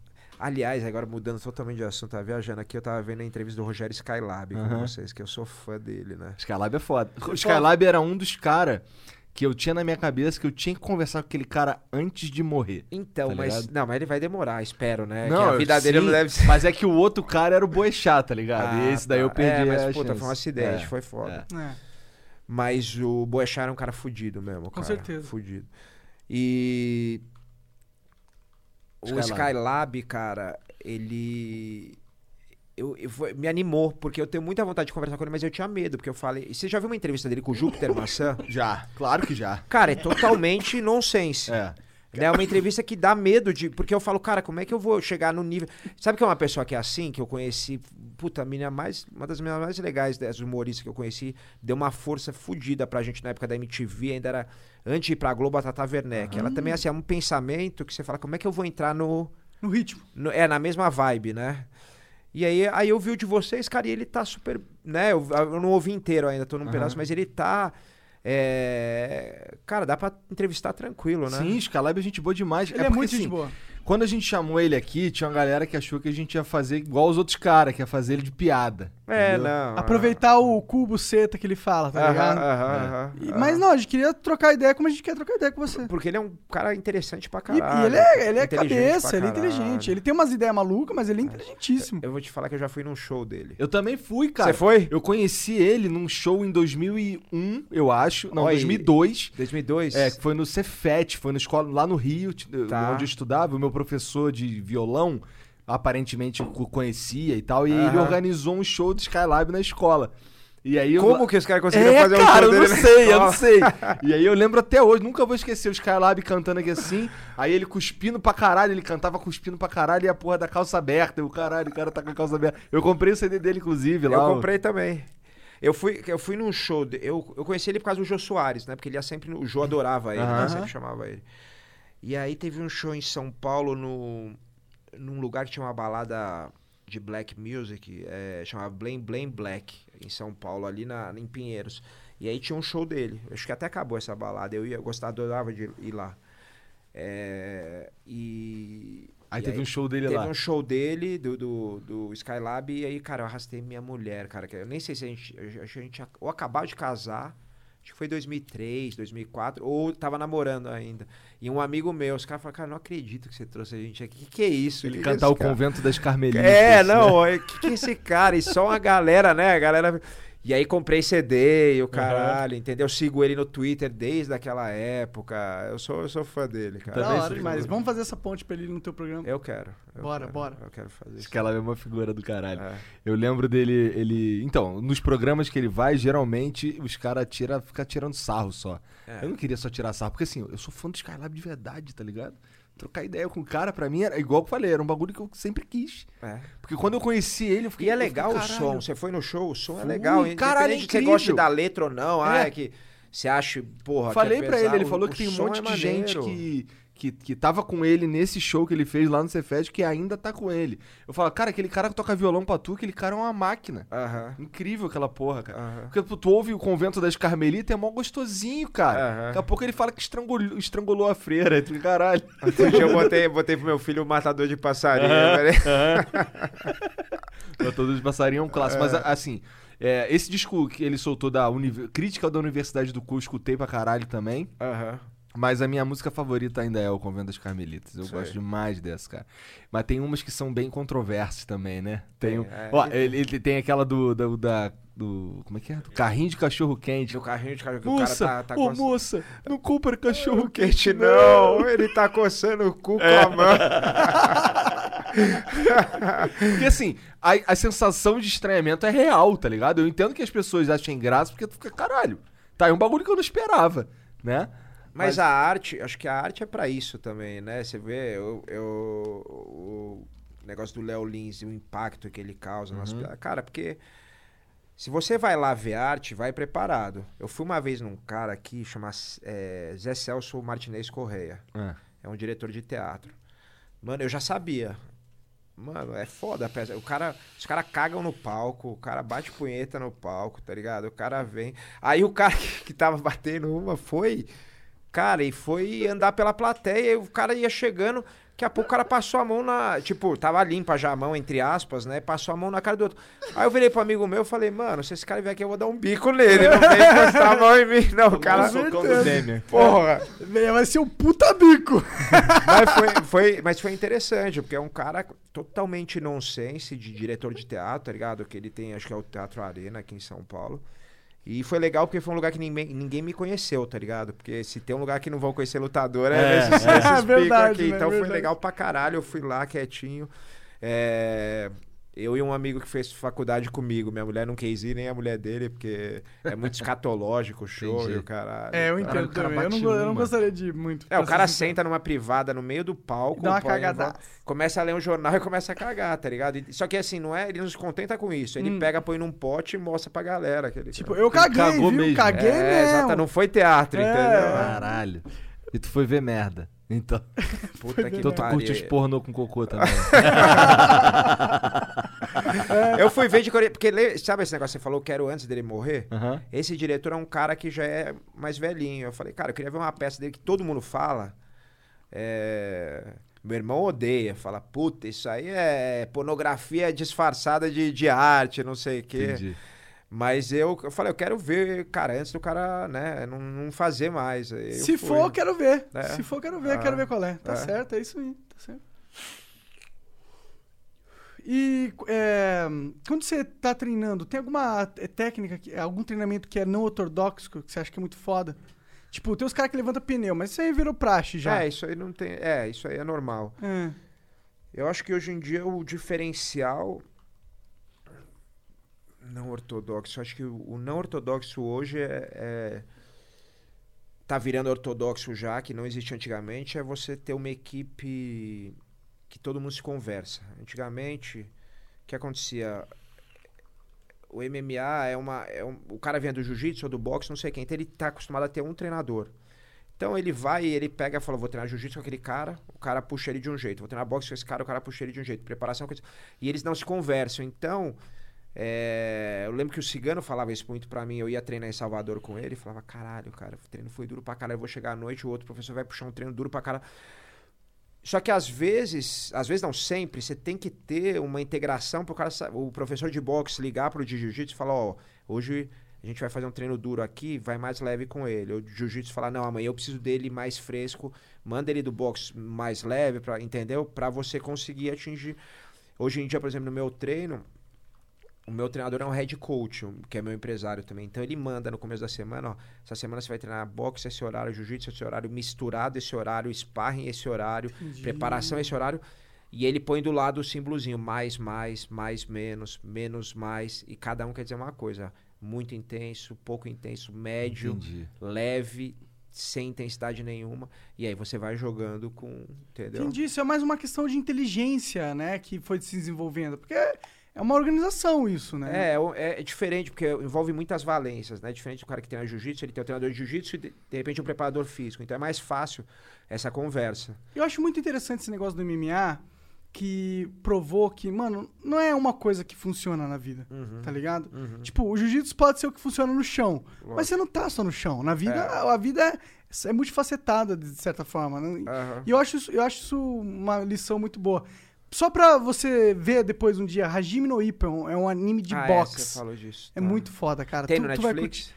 Tem no Netflix? Eu acho que ia ter, mano. Se não tiver, eu não sei onde tem, mas eu vou mas procurar. Mas é estilo te... anime, tá ligado? Eu vou te mostrar é um depois. Socão que tu fica, cara. Não, eu tô ligado, mas eu tava vendo com meus filhos, eles estavam... Tavam... É, na verdade, não era tão anime, era, era oriental, mas era tipo, é tudo aqueles negócios mágicos, uhum. né? Ou oh, no Netflix tu pode ver Tem... Kengan Ashura. Nossa, assiste Kengan isso! Ashura. Assiste. Esse é de porrada. Ah, eu acho que eu, eu, acho que eu sei qual é que é o cara que é o, luta, o lutador e vem os caras da, da cadeia. Não, não, não. É uma guerra entre as maiores empresas do Japão que tá. pra controlar o Japão, basicamente. Aí toda empresa seleciona um lutador. E eles vão... Eles resolvem os problemas deles das, das picuinhas de empresa na porrada. Pô, me, me, me anota isso aí. Tá. Depois, eu... depois que acabar, eu mostro um, um trailerzinho pequeno pra você. E, e esse é no Netflix. Nesse é, tem no Netflix. É, Netflix. É, tu vai curtir. É porrada... E, aliás... E... Diga. Não, eu vi o Skylab voltando pra ele, claro, falando é. que não curte Netflix, né? Que ele é da geração do cinema, não sei o é. que. É, e a gente é, cara, eu... A gente é uma geração que, pelo menos eu me adaptei muito bem à Netflix. A gente nem mais T V em casa tem. É, é só também, YouTube, eu, eu, eu, eu ligo a T V pra ver futebol só. Então, é. É, eu botei o, o D A Z N lá por causa do, do meu filho que adora futebol. Mas, tipo, nem... Comecei a sentir falta, porque não tinha Sport T V, não tinha não sei o que. Falei, caralho, ele queria ver jogo e não tinha. Tá ligado? Mas... Esse esporte, ele tá bem fechadinho ali esporte no... Esporte tá, ainda tá... E vai estar mas... tá ainda por muito tempo, porque é o... É o, o ao vivo, né? É o monetizado, né? Como tá monetizado hoje em dia. É como a indústria gira, né? Mas eu acho que essas plataformas, tipo, D A Z N, tipo... Cara, as próprias... Eu nem sei que plataforma cana... é essa daí. Eu não conheço também. É D A Z N. É uma plataforma só de esporte. Então tem algumas coisas de M M A, de...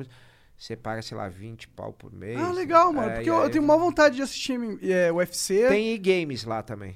Ah, é? Esportes? Legal, é, cara. E esportes, é. Isso. É, eu tenho uma vontade de assistir o U F C, tá ligado? Porque... É, o, na U F C já tem que ser o combate. Ah, é, como que eu assisto o U F C? Porque eu realmente queria acompanhar, eu, eu confesso. Aí você tem que, você tem que assinar o canal Combate. Combate. É, aí combate. Tem que ter a T V digital, não tem outro não, jeito. Não necessariamente. Você pode... Posso ser só pela internet? Tem um jeito só pela pode, internet? Pode, mas aí acho que você só consegue ver no, no, ou no iPad, ou no, no tablet, ou no celular. Ou no iPhone. Tem é, ou você... Bom, vocês sabem muito melhor que eu. Eu tenho dificuldade até de jogar o sinal pra T V, tá ligado? Mas é, você joga pra T V, mas tem é o Apple que eu T V, digo... Né? Uhum. É, exatamente, no Apple T V. Mas você não consegue botar esse aplicativo do Combate... Direto no computador. Direto... na T V, entendeu? Entendi, entendi. É, que foi uma coisa até... Fizeram um documentário meu é, que tá disponível num site que chama U F C Docs, que tem todos... Muito, aliás, a, cara, o U F C Brasil tem um trabalho diferenciado em documentário. É muito bonito, se vocês forem assistir. Muita coisa legal. O e U F C a... no Brasil é profundamente ligado à Globo, não é? É, é, é ligado à Globo. Hoje em dia, né? No começo era da Rede T V, a Globo comprou... Então tem no Globo, Globoplay, deve ter? Do... Não, acho que, acho que o do Combate... O Combate, combate você é compra a parte, de... mas ah, aí você compra o Combate Play. Combate Play. É. Beleza. Exato. Porque eu quero, eu quero assistir pra caramba, mano. É eu, eu acho muito foda. E esses documentários... Eu, hoje em dia, depois de trinta anos, não tenho paciência pra ver luta, né? Tipo assim, quando eu vejo pra trabalho, pra... Não tenho... Pra estudar, né? Cara, você quer me fuder, amigo meu, falar... Porra, vamos sábado à noite ver o U F C? A gente fica lá, vai ter uma festinha. Eu falei, não, pelo amor de Deus, cara. Tem uns amigos meus que fazem um som, aí eu até voltei brincar um pouquinho, né? Que meu pai toca e tal. Tu toca também? Um, muito pouquinho violão, mas me viro assim, numas... Toca com a... Legião Urbana ali. Né? Aí chora, né? Depois é, aí se chora. Se mata. Vai pro luau. É... Não, já, cara, esse é um, eu adoro Legião, mas, cara, puta, é foda, né? Ele dá uma, dá uma certa depressão. Dá, né? Cara, dá. Lembra minha adolescência, cara. Você é. teve uma adolescência difícil? Cara, eu tive uma fase, sim. Até, eu vou te falar que até... A gente teve uma... A gente vem de uma família de classe média baixa, a minha família. É... Mas minha mãe, ela sempre se preocupou muito com o estudo. Então, ela corria atrás pra gente estudar em colégio bom. Aí ela tinha uma amiga que... Minha mãe vendia roupa. Trabalhava, comprava, pegava roupa em confecção e levava pras amigas e vendia. E aí ela conseguiu bolsa num colégio. A gente foi estudar tal. e tal. E aí ela sempre queria que a gente estudasse em colégio particular e tal. Então, a gente teve acesso a uma educação boa, sempre com bolsa. Mas aí, com quinze anos, eu morava num apartamentinho pequenininho ali, mas num lugar bom também, ali na Avenida Rebouças, até quinze anos. Apartamentinho bem pequeno, mas morava eu, minha mãe e meu irmão, meu pai separado. Só que era um apartamento que era um aluguel muito antigo. E antigamente eu, tinha uma lei que os caras não conseguiam subir o aluguel. Então, vamos dizer que era um apartamento que o, o aluguel deveria ser, sei lá, quatro pau, e a gente pagava um e meio, sabe assim? E os caras querendo matar minha mãe pra sair de lá. E o juiz não dava, porque era uma mãe solteira com dois filhos. A ponto dos caras ligarem e xingarem minha mãe, sua puta, sua... Sério? É, nesse nível? Nesse nível. Eu quero ver criança. Ele xingarem agora. É. E a gente criança. Mas aí uma hora, lógico, depois, sei lá, de dois anos, dois, três anos dessa briga, a gente saiu. E aí eu, foi uma fase difícil, tá ligado? Já tava, puta, a gente não tinha grana pra porra nenhuma. Eu fui morar com a minha avó no centro, minha avó morava ali perto da Boca do Lixo, ali na Barão de Limeira e tal. É, num apartamento bem pequeno, que tinha um quarto só, e a gente dormia na sala, eu e meu irmão.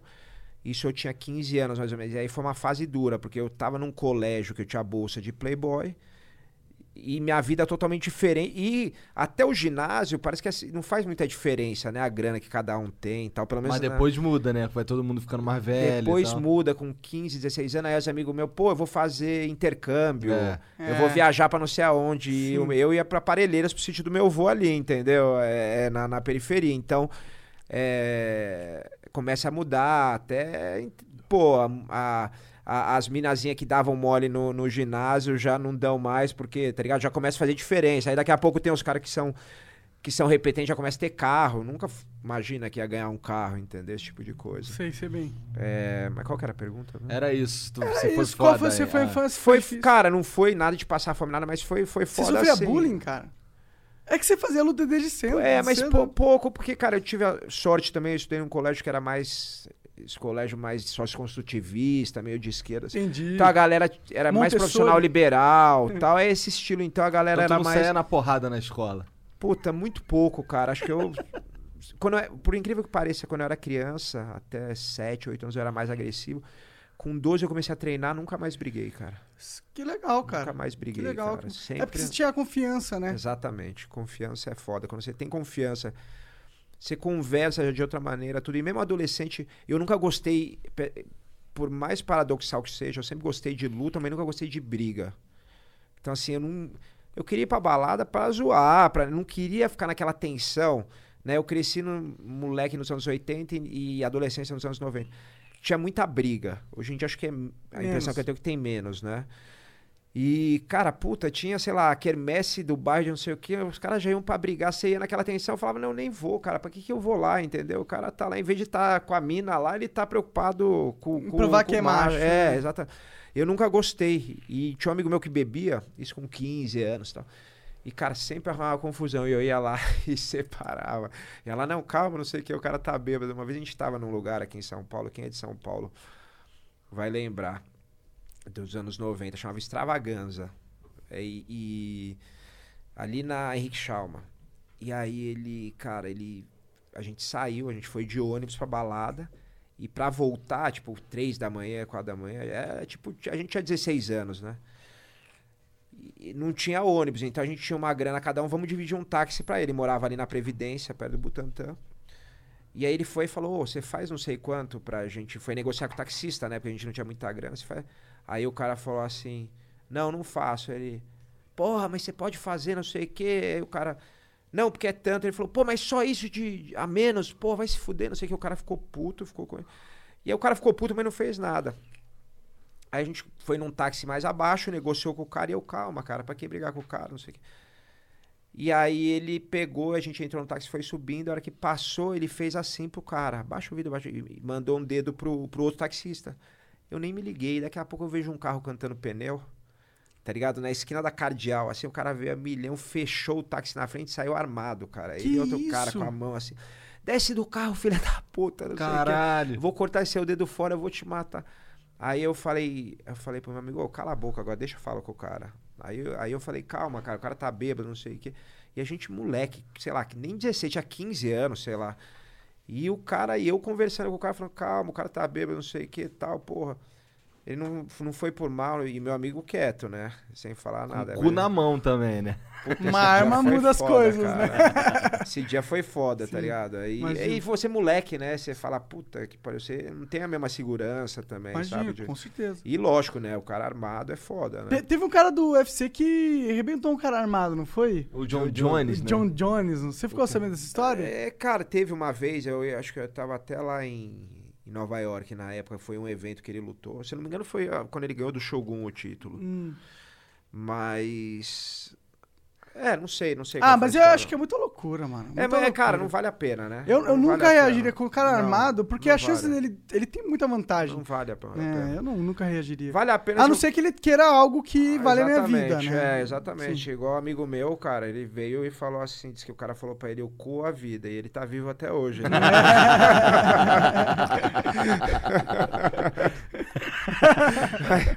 Mas ele negociou bem. Graças a Deus, não. Agora tá pronto, vão me chamar de homofóbico. Né? É, fodeu. Agora fodeu. Vão nada, vão nada. É... Ô, chama aqui de homofóbico, vem que chama ele de homofóbico aqui. É, chama na frente dele. Já pensou? Que, pô, dinheiro... Cara, é engraçado, né? Às vezes eu faço uma piada de gay, de... aí minha mulher, ai, é homofóbico. Eu falei, porra, tem... não tem problema nenhum, cara, com, com gay. Não tem... Cara, tem um amigo meu da faculdade, gente finíssimo, amigão meu, que depois se assumiu e tal, tá ligado? Amigo da galera toda. É... Cara, tu é super fã do Rogério Skylab, ele fala sobre travesti exatamente, pra caralho, tu não tem nenhum um, preconceito exatamente, nesse sentido. Cada um, cada um. Se tu tivesse realmente preconceito nesse sentido, você não ia ser fã do Skylab, porra. É, exatamente.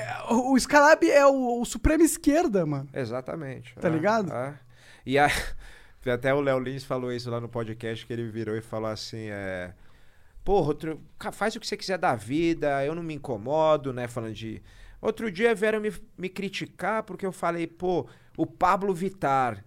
E, cara, aí me falaram, não, Léo, não é o Pablo, é a Pablo, porque ele se vê como mulher. Aí, aí o Léo Lins falou assim, porra, então o problema dele é miopia, que ele não tá vendo a rola desse tamanho balançando aqui embaixo, né? É só você ver o vídeo dele que você vê o saco pra lá e pra cá balançando. Mas ele faz um bom trabalho de esconder aquela porra ali, entendeu? Tem, tem umas fotos que a gente vai, caralho. É, é. sim, sim. Mas, mas ele, ele não é, tipo, ele se veste como homem também, não é? Não sei, não sei. Eu não, não sei, eu não manjo de, de não, como ele é. Não, acho que é só mulher mesmo, né? É?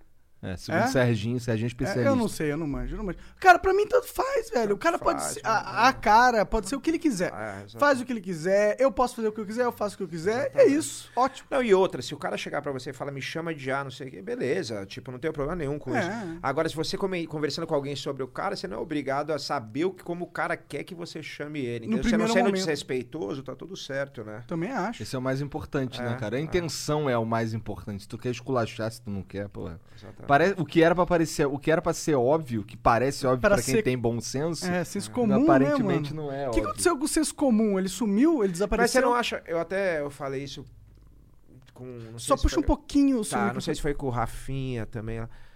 Você não acha que é a galera que faz barulho, mas não é tanta gente assim? Parece que sim, eu também diria acho. que é. Né? Eu também é. acho. Eu diria que é os caras que fazem mais barulho. Ah. Os chatos fazem mais barulho, né?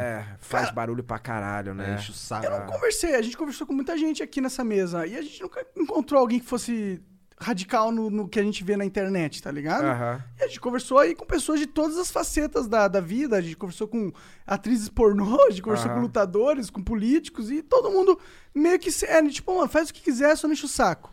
Uhum. E aí na internet não é isso que parece, né? Parece que, tem, que é uma todo hegemonia é chatão, do né? político correto. Mas não é de verdade, não é. Eu duvido muito, acho que é dez por cento também. Eu acho também que é pouco. Cara, número eu acho completamente é... tirado, tirado do, do cu. cu. Tirei do cu. É.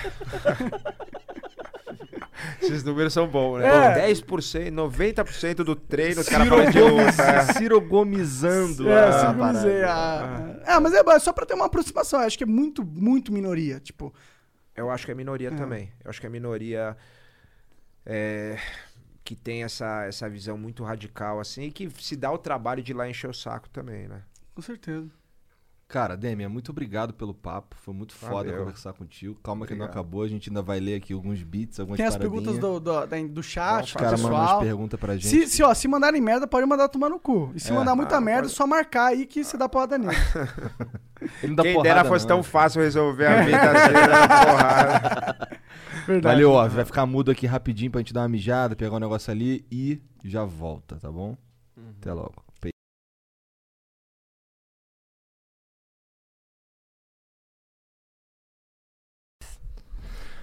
Eu tô sem meu celular, então você lê. Salve de volta aí, família. Eu vou ler um pouco aqui o que eu tenho... Não, dá pra ler, eu tenho sete por cento de bateria. Vamos ler aqui agora os bits. O Matheus zero um B mandou trezentos e trinta bits, fala família. Esse aqui é dividido em três partes. Primeiro, Monark, nunca fui seu fã da época de Minecraft porque eu não gostava do jogo e hoje não vivo sem o Flow. É nóis, cara, obrigado. Mas você não é meu fã, você é fã do Flow. Segundo lugar, Igor, você é foda, cara, eu sou seu fã. Se um dia eu for pai de uma menina, quero ser mente aberta igual você. Valeu, cara. Chupando meu saco aí, porra. Em terceiro lugar, Demian. Como você hoje... Calma aí, deixa eu tentar entender aqui, porque tá escrito de um jeito esquisito. Demian, como você hoje... Há peças de espaço na grande imprensa brasileira que tanto divulgou o U F C há tão pouco tempo? Caralho, não entendi. Vê se tu consegue... Eu acho... Eu entendi um pouco do teor da pergunta. Eu acho que é o contexto, né? Eu acho que veio faltando uma palavra. Ah, aí, né? peca. Peca de espaço. É. Ah, tá. Tipo de ter... É, porque tinha uma ah, época que o U F C era tinha... mais fortalecido é, na T V. É, vou explicar isso tecnicamente. O que aconteceu? Ah, verdade. Faltou um T V o... aqui. Assim. O U F C bombou no Brasil, porque é um puta produto. Em dois mil e onze, se não me engano, a Rede T V foi o primeiro evento ao vivo no Brasil, o U F C voltando pro Brasil. Nesse dia, a Rede T V, que é uma rede pequena de T V, bateu a Globo. A Globo foi lá e falou, opa, nem fudendo, entendeu? Comprou.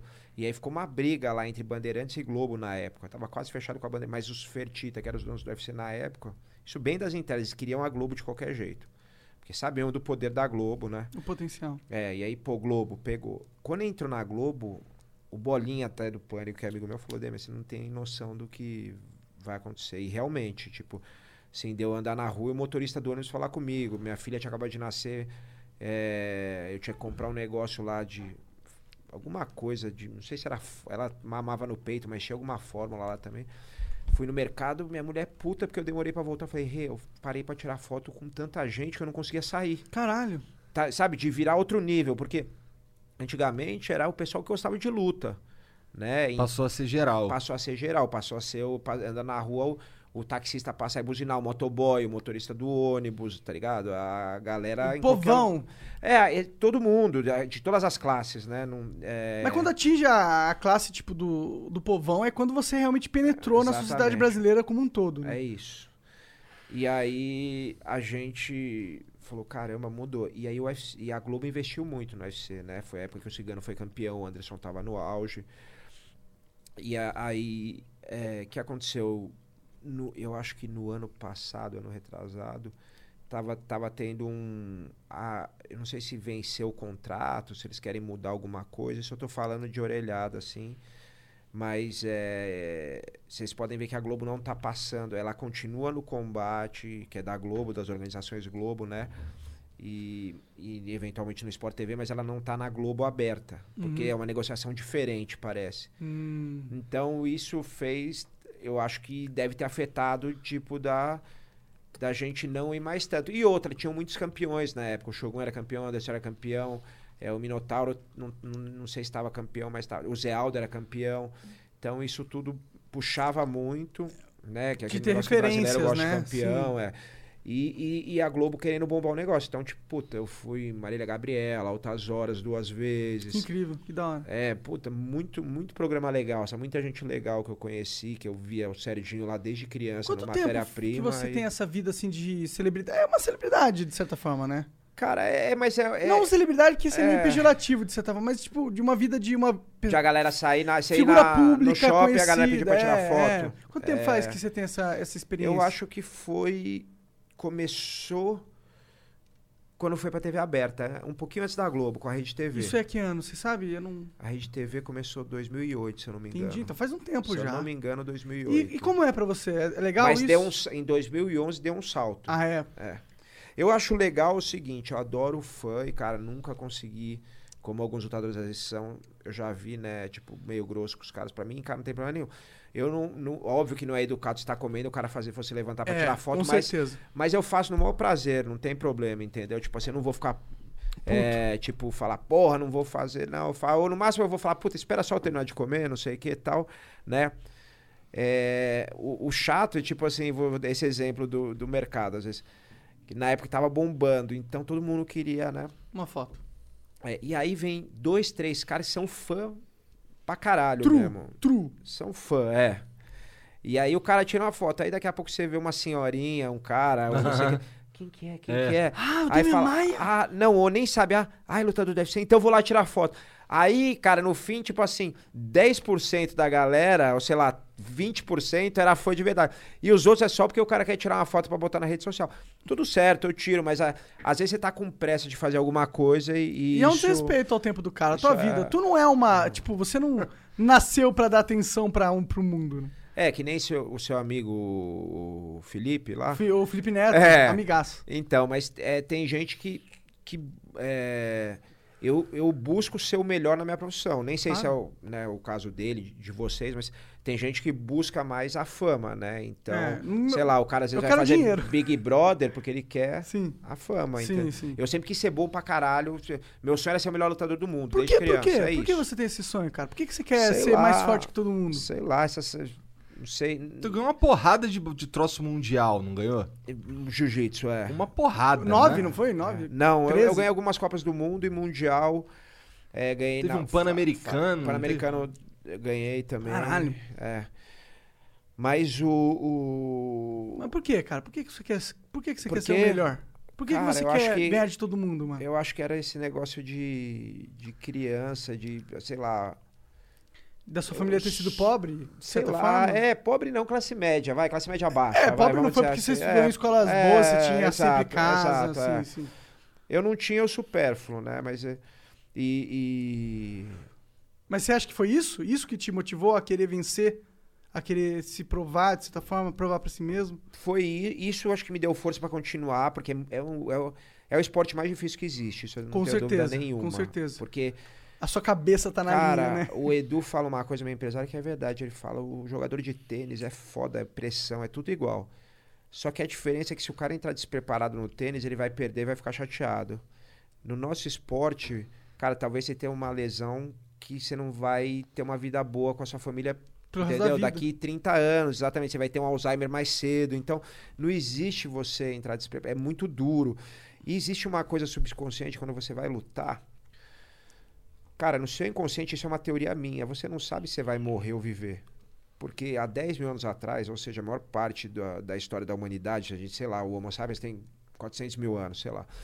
De dez mil anos pra cá, a gente começou a ir pra agricultura, né? E ficar sedentário, né? Sedentário de não se mover. Sim.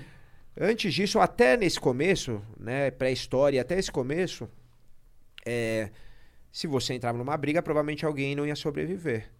Então a gente teve durante, sei lá, quase quatrocentos mil anos esse tipo de, de mentalidade, né? Como diziam os coaches, de mindset, né? O Monarca também diz. Eu adoro, eu adoro é, essa palavra. Não, mas é boa, eu, é boa pra tenho... cara. Eu uso, eu uso mentalidade pra não usar mindset, porque senão os caras me zoam, sim, tá ligado? Sim, sim. Mas aí é mesmo. A gente teve esse tipo de, de mindset, né? Uhum. E aí muda. Mas assim, no seu inconsciente, o cérebro, sei lá, reptiliano, sei lá Ele que porra... Ele foi programado pra isso. Cara, quando você entra no cage, eu acho que lá no fundo você fala, será que eu vou sair vivo? Ou então a atenção diferente. Com uma certeza. energia diferente, uma diferente atenção do diferente. Jogo de futebol. Não, eu respeito muito o cara e, que aposta a vida, mano. E outra coisa, como vocês fazem aqui, que é foda pra caralho, e não que nem os filha da puta que só falam merda, é, você tá botando o seu trabalho pra ser julgado por milhões de pessoas, né? Então, tipo assim, você tá indo lá... Você tomar um nocaute horrível, vai ser milhões de pessoas falando, é, você é um merda, você não sei o que. Isso é foda, porque você sabe o que você botou por trás disso. Então, você ter seu trabalho julgado por muita gente, por milhões de pessoas, você tem que ser corajoso, cara, tem que ser casca grossa. Cara, melhor, me, Obrigado, cara. Um dos maiores elogios que eu tive na minha vida e, e foi um amigo meu que quando entrou no U F C, o Daniel Sarafê, ele fez a primeira luta num Come Event aqui em São Paulo, que é a, antes da principal. Fez um lutão, então acabou perdendo na decisão, mas foi um lutão. E a hora que ele saiu, a primeira coisa que ele falou para os meus treinadores, que eram em comum com a gente, falou, caralho, o Demian é foda, cara. Cara, como é que ele consegue estar tanto tempo nessa porra? É muito difícil. Sim, cara, tu tem quarenta e dois anos, né, cara? Ele fala... Tu então isso ainda, é o maior mano. elogio que você pode ter, né? De um amigo seu que é casca grossa, que é lutador, porradeiro, o cara fala, caralho, o cara é foda, sim, tá ligado? Sim, isso é, é, tipo... Maneiro. É uma coisa maneira de ouvir. Inclusive, eu tenho essa curiosidade. Quantos anos você acha que um lutador pode lutar, mano? A, a luta, em geral, você consegue um pouco mais. Pode ver os boxeadores, o Foreman foi mais, mais Quantos tempo. anos ele é? cinquenta e poucos? Eu acho que ele foi, mas eu não quero, não. Eu quero fazer mais uma, no máximo duas e parar, cara. Tá certo. É muito... Fica agora só conversando com pessoas. É muito é legal, é bom é legal. pra caralho. É. Mas não é fácil também, não, cara. Não é fácil, é. mas é mais fácil. Cara, Pelo é, menos mas... eu não vou sair daqui todo quebrado. É, mas, é. é agradável, né? É agradável. É. Mas treinar é muito legal. Treinar eu vou treinar pro resto da vida. Com certeza, imagino. Treinar, pô, você é um atleta, cara. O Matheus zero um B mandou mais trezentos bits. Agora umas perguntas do meu amigo Alisson Arthur pro Demian. Pro, conf... pro confronto entre Adesanya versus Borrachinha, quem você acha que chega mais pronto pra ganhar? Cara, é isso que eu ia falar. Eu, eu falei isso no começo da entrevista, eu vou decepcionar ele, mas é... tem uma coisa que eu não tenho assistido muito, é o U F C, tá ligado? É, você falou, de fato. Mas... cara, o Borrachinha... Eu acabo conhecendo porque o Borrachinha ele treinou até com o Rubinho, que foi um cara que... Irmão do, do professor Dória, que, que também já foi um treinador meu de boxe, quando eu ia lá pra Bahia treinar. E o Borrachinha é bom pra caralho, é duríssimo. O Adesanya, ele, ele é um cara... Vou falar assim, o que eu vejo é um cara que veio do Glory, que é um evento de Muay Thai, é um cara... excepcional no que ele faz. Ele perdeu acho que duas lutas só no Glory, se eu não me engano, nesse evento, para um brasileiro que chama é... Alex, aqui de São Paulo até. Interessante. É, e... mas ele é um fenômeno na luta em pé. Eu não sei como é que é o chão dele. O Borrachinha vem mais da luta em pé. Eu não sei se o Borrachinha vai levar para o chão, então...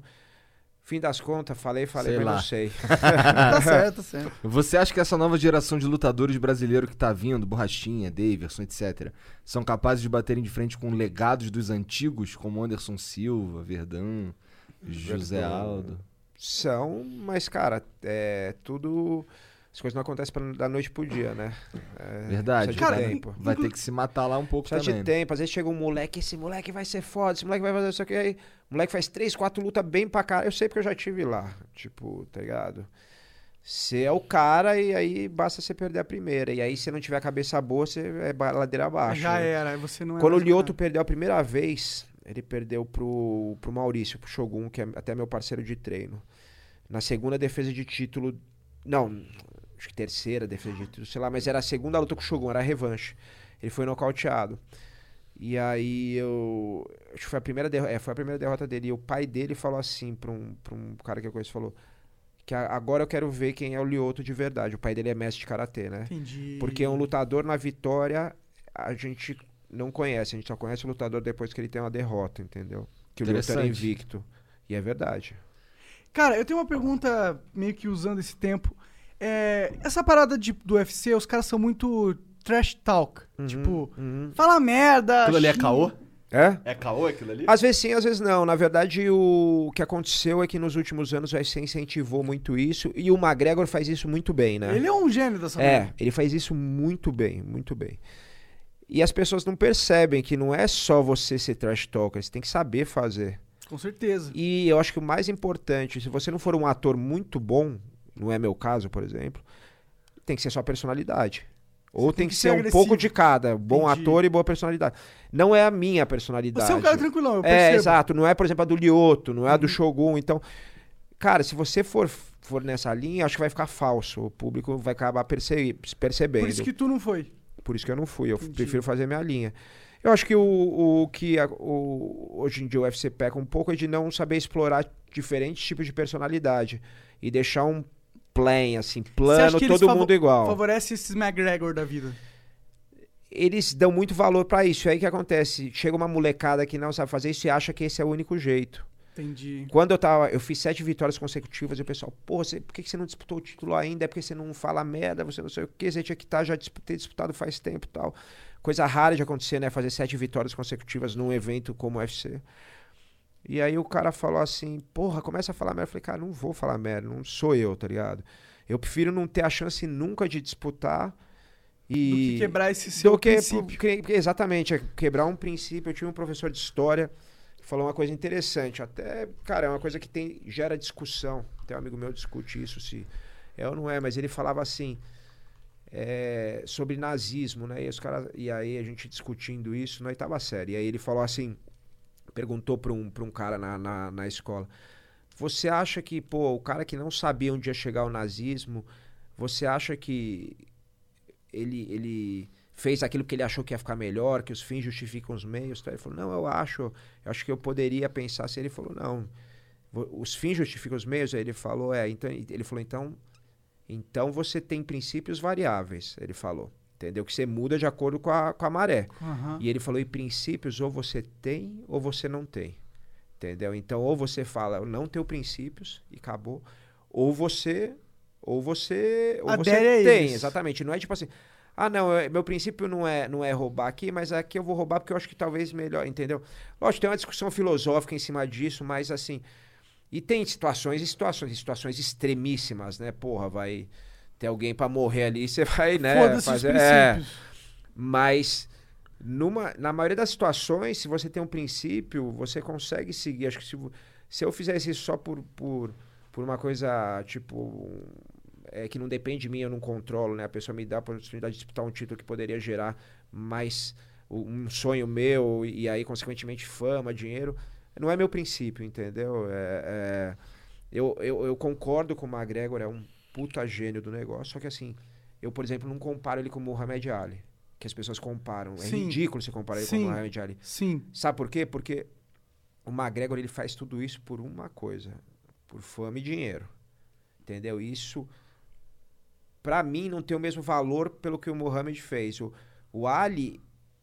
Ele fez, ele fez tudo que ele fez e falava merda, mas, cara, o cara lutou lá no movimento civil do, né, dos negros nos Estados Unidos. O cara se recusou a servir o exército, uhum. O cara foi preso.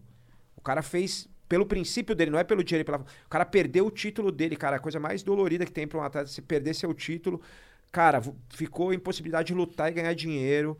É, cara, fuderam o cara, puseram o cara na cadeia, o cara saiu... E o cara foi lá e falou, não, não vou porque eu não acredito nessa porra, não sei o que. Isso, pra mim, tá ligado? É tipo assim, o McGregor tem o respeito dele, mas não vem falar que é a mesma coisa que não é, cara. Porque o cara tava fazendo, ele, ele falou, foda-se dinheiro, foda-se fama, foda-se título, mas eu acredito nessa porra e eu vou fazer, entendeu? E aí ele tinha o trash talk, era um gênio também, né? Igual o McGregor. Mas o McGregor faz isso por fama e dinheiro. Então, ele não o cara tem fica o resto. Puto com, com o McGregor, de verdade? Será?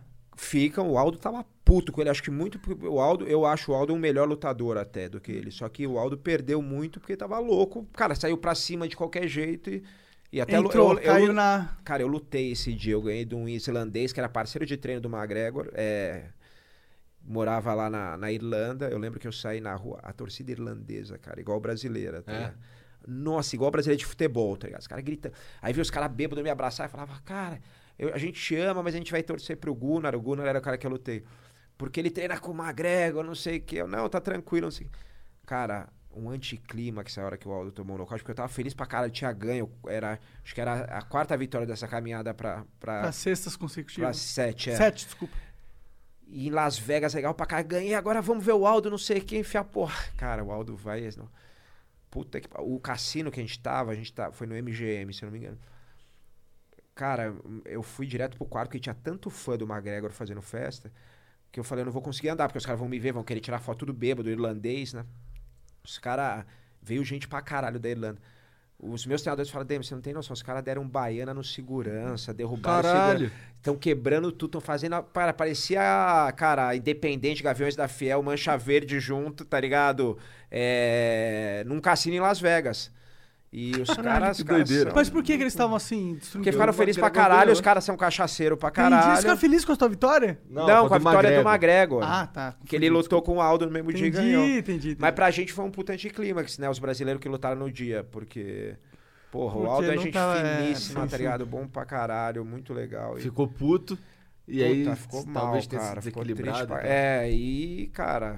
E era a luta que, puta, ele não... E ele sabia que o McGregor é muito malandro, né, cara? O McGregor nunca mais deu a revanche pra ele, né? Nunca mais, ninguém Isso vai que não. doeu muito nele, porque ele falou, cara, eu quero de novo, eu quero de novo.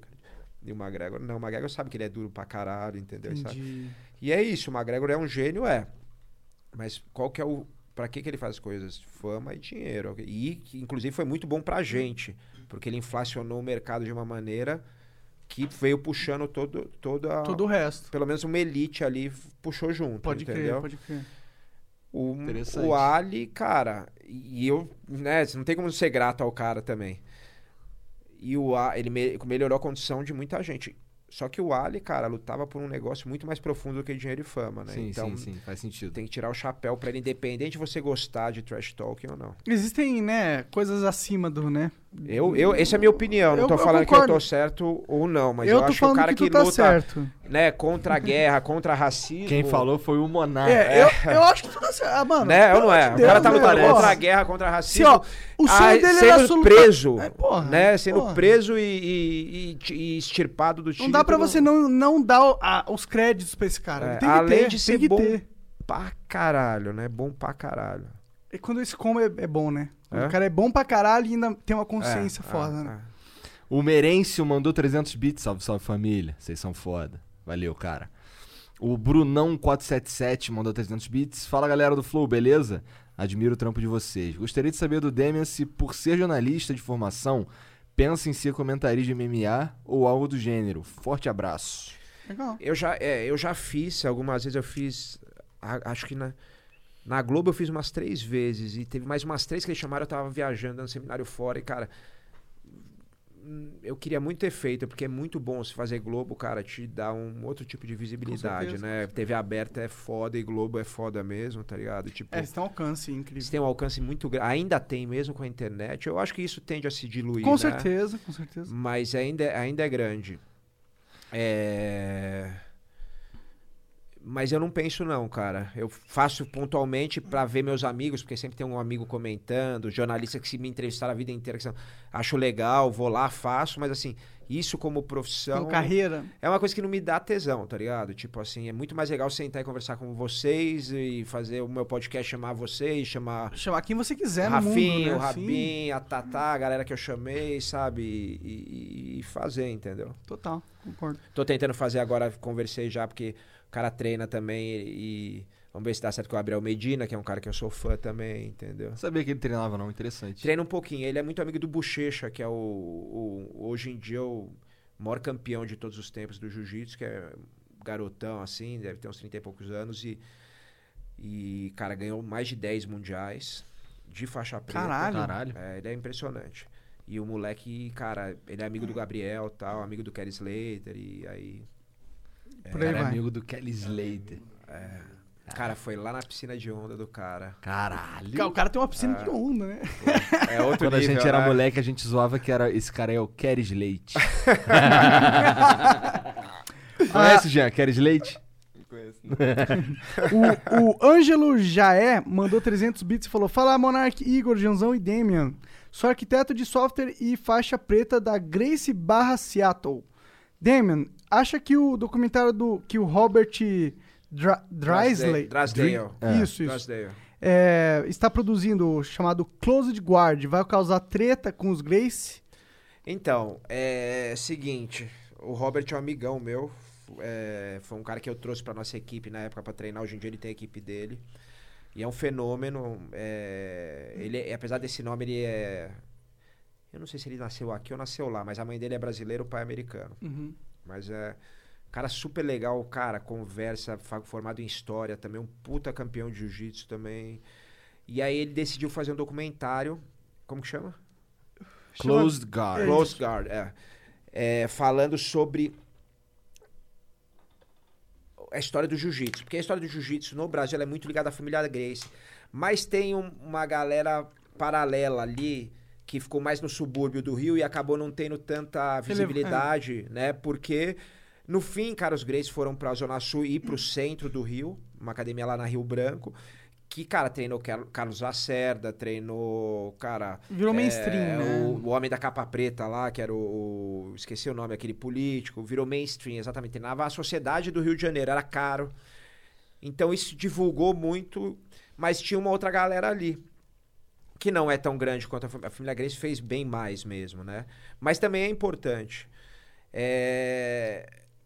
Agora, o, o Robert até me mandou uma mensagem, falou, Demian, você divulga para o meu documentário? Eu falei, Robert, eu quero primeiro ver isso, porque ver qual que é o viés do negócio. Foi justo. Se for metendo o pau na família Gracie, eu acho uma cagada, porque os caras são responsáveis por tudo que a gente teve até hoje. Tinha aquela galera, aquela galera importante, mas não tem comparação que os Gracie fizeram, cara. O que eu falei, não só de desenvolver o esporte, que essa galera também desenvolveu, mas do marketing, da direção certa, de ter aquela visão lá atrás. Os caras tinham uma academia na Rio Branco, lá no centro do Rio, nos anos cinquenta, que chegou a ter, sei lá, seiscentos, setecentos alunos. Cara, academia... Quando esporte no Brasil, nem futebol dava dinheiro, tá ligado? Os caras ganhavam dinheiro, eram profissional de esporte, davam aula, tinha aula o dia inteiro, tinha não sei quantos professores, tinha máquina de lavar, lavava o kimono, o cara aí chegava, pegava o kimono. Uma organização bizarra, não tinha nem computador pra organizar, tudo em fichinha. Então, assim, os caras criaram o U F C, entendeu? O Rorion criou o U F C. É, a visão de mundo não tem comparação. Então, e eu sou muito amigo da família. Eu não sabia que o U F C foi criado por eles. Foi o Rorion Gracie. Ele que vendeu depois pro Art, e, pro Art Dave, que foi outro cara, que depois vendeu pra Zufa, que são os irmãos Fertitta, que alguns quatro anos atrás venderam pra... pra é, nossa, agora me deu... Como me deu branco na... na... Na organização, na organização multibilionária. É, que hoje que não cuida só de Viacom, esporte. Um... Não, não, cara. Por exemplo, a gente fez um... Saiu um pouco rapidinho. Eles fizeram um summit, que é encontro dos lutadores. Eles puseram Snoop Dogg pra cantar pra gente. Caralho! Falada. Sem lutador, cara. Eu aqui, ó, assistindo Snoop Dogg. Mas o Snoop Dogg passou aqui, a bomba. Ó, passou pros caras. Ixi, nem podia se falar ele, isso. Se ele passa, tu aceita. Não, não podia como. falar não, isso. Se o Snoop Dogg passou a bomba, tu aceita. Eu não, aceito pra não caralho. dá, não dá pra aceitar, porque... Bom, eu não fumo, mas é, assim... Sim, claro. Mesmo pra quem mas fuma... Mas é o Snoop Dogg passando a bomba, porra. Mas é trinta negros, cara, botando a boca naquilo, é, entendeu? É, o coronavírus é, ali é o melhor de Não menos. era corona, hepatite, qualquer coisa, entendeu? É, é foda, é, cara. Mas foi o Snoop Dogg que passou a bomba. É, o cara queria só contar a história, né? Mas o Snoop Dogg... O Kobe Bryant, na época que... Né, que faleceu, ele, ele falou pra gente, é... mas eu, vou, eu tenho que lembrar esse nome, cara, agora. Ô, Jean, pesquisa aí, pelo amor de Deus. Quem que é o dono do U F C hoje? É, é pô, a empresa é gigante, cara, e de entretenimento em, de, de Los Angeles. É... Bom, enfim. O Jean vai falar. Fala, vai... Falam do Dana White aqui só. Não. Fala, é, é. Empresa, empresa que comprou é. o U F C... O que, que o Dana White faz lá? O Dana é o presidente. Ele é o presidente. É o C E O da parada. E, e, aí, e aí eles venderam para os Fertitta, que eram dois irmãos de Las Vegas de família dona de cassino. É... Ó, é W M E. W M E. I M G. I M G. É W M E e I M G. É... Que são empresas gigantes de mídia lá fora. Né? Então, por exemplo, eles têm o que a Kobe Bryant tinha, né? O Snoop Dogg Dogg.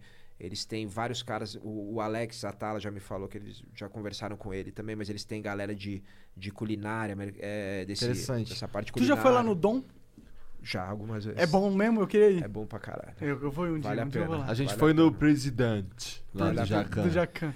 É, é, esse restaurante não... a gente vai uma vez por mês no máximo. Mas sabe assim. onde, onde é legal de ir? No, no Dalvidito do Alex, cara. Ah, ele é... tem um outro? Não tem sabia, do lado sabia. do Dom e é, e é mais casual, entre aspas, não é? Porque o Dom você vai lá fazer aquele menu, degustação. tem degustação. que ter tempo, é caro. Você comeu é, formiguinha? Comi toda... É, é legal a formiguinha? É... Eu queria comer a formiguinha. Cara, o Alex ficou muito amigo meu, então a gente viaja junto pra pescar, ele gosta de pescar foda, também. Mano, que é. Caralho, foda, que... mano. É. Lá na Amazônia, tu vão? Fui, tem foto que da hora, com ele mano, aqui. Que na... da hora, que Já, da hora. A gente foi três anos seguidos pra Amazônia com um grupo de amigos, assim. Que da hora, mano. Mas é... Nossa, comer formiga, caralho. Cara, a formiga é boa pra caralho, cara. Ela parece erva capim doce. Ah, é, é cap, capim... Capim limão. Capim, é capim santo. Capim santo. Capim santo. Mas o Dalva é do lado e é o restaurante, tipo, que você vai gastar, sei lá... Como comer no Outback da vida. Só que numa qualidade... Muito superior ao Outback. Muito superior, entendeu? É...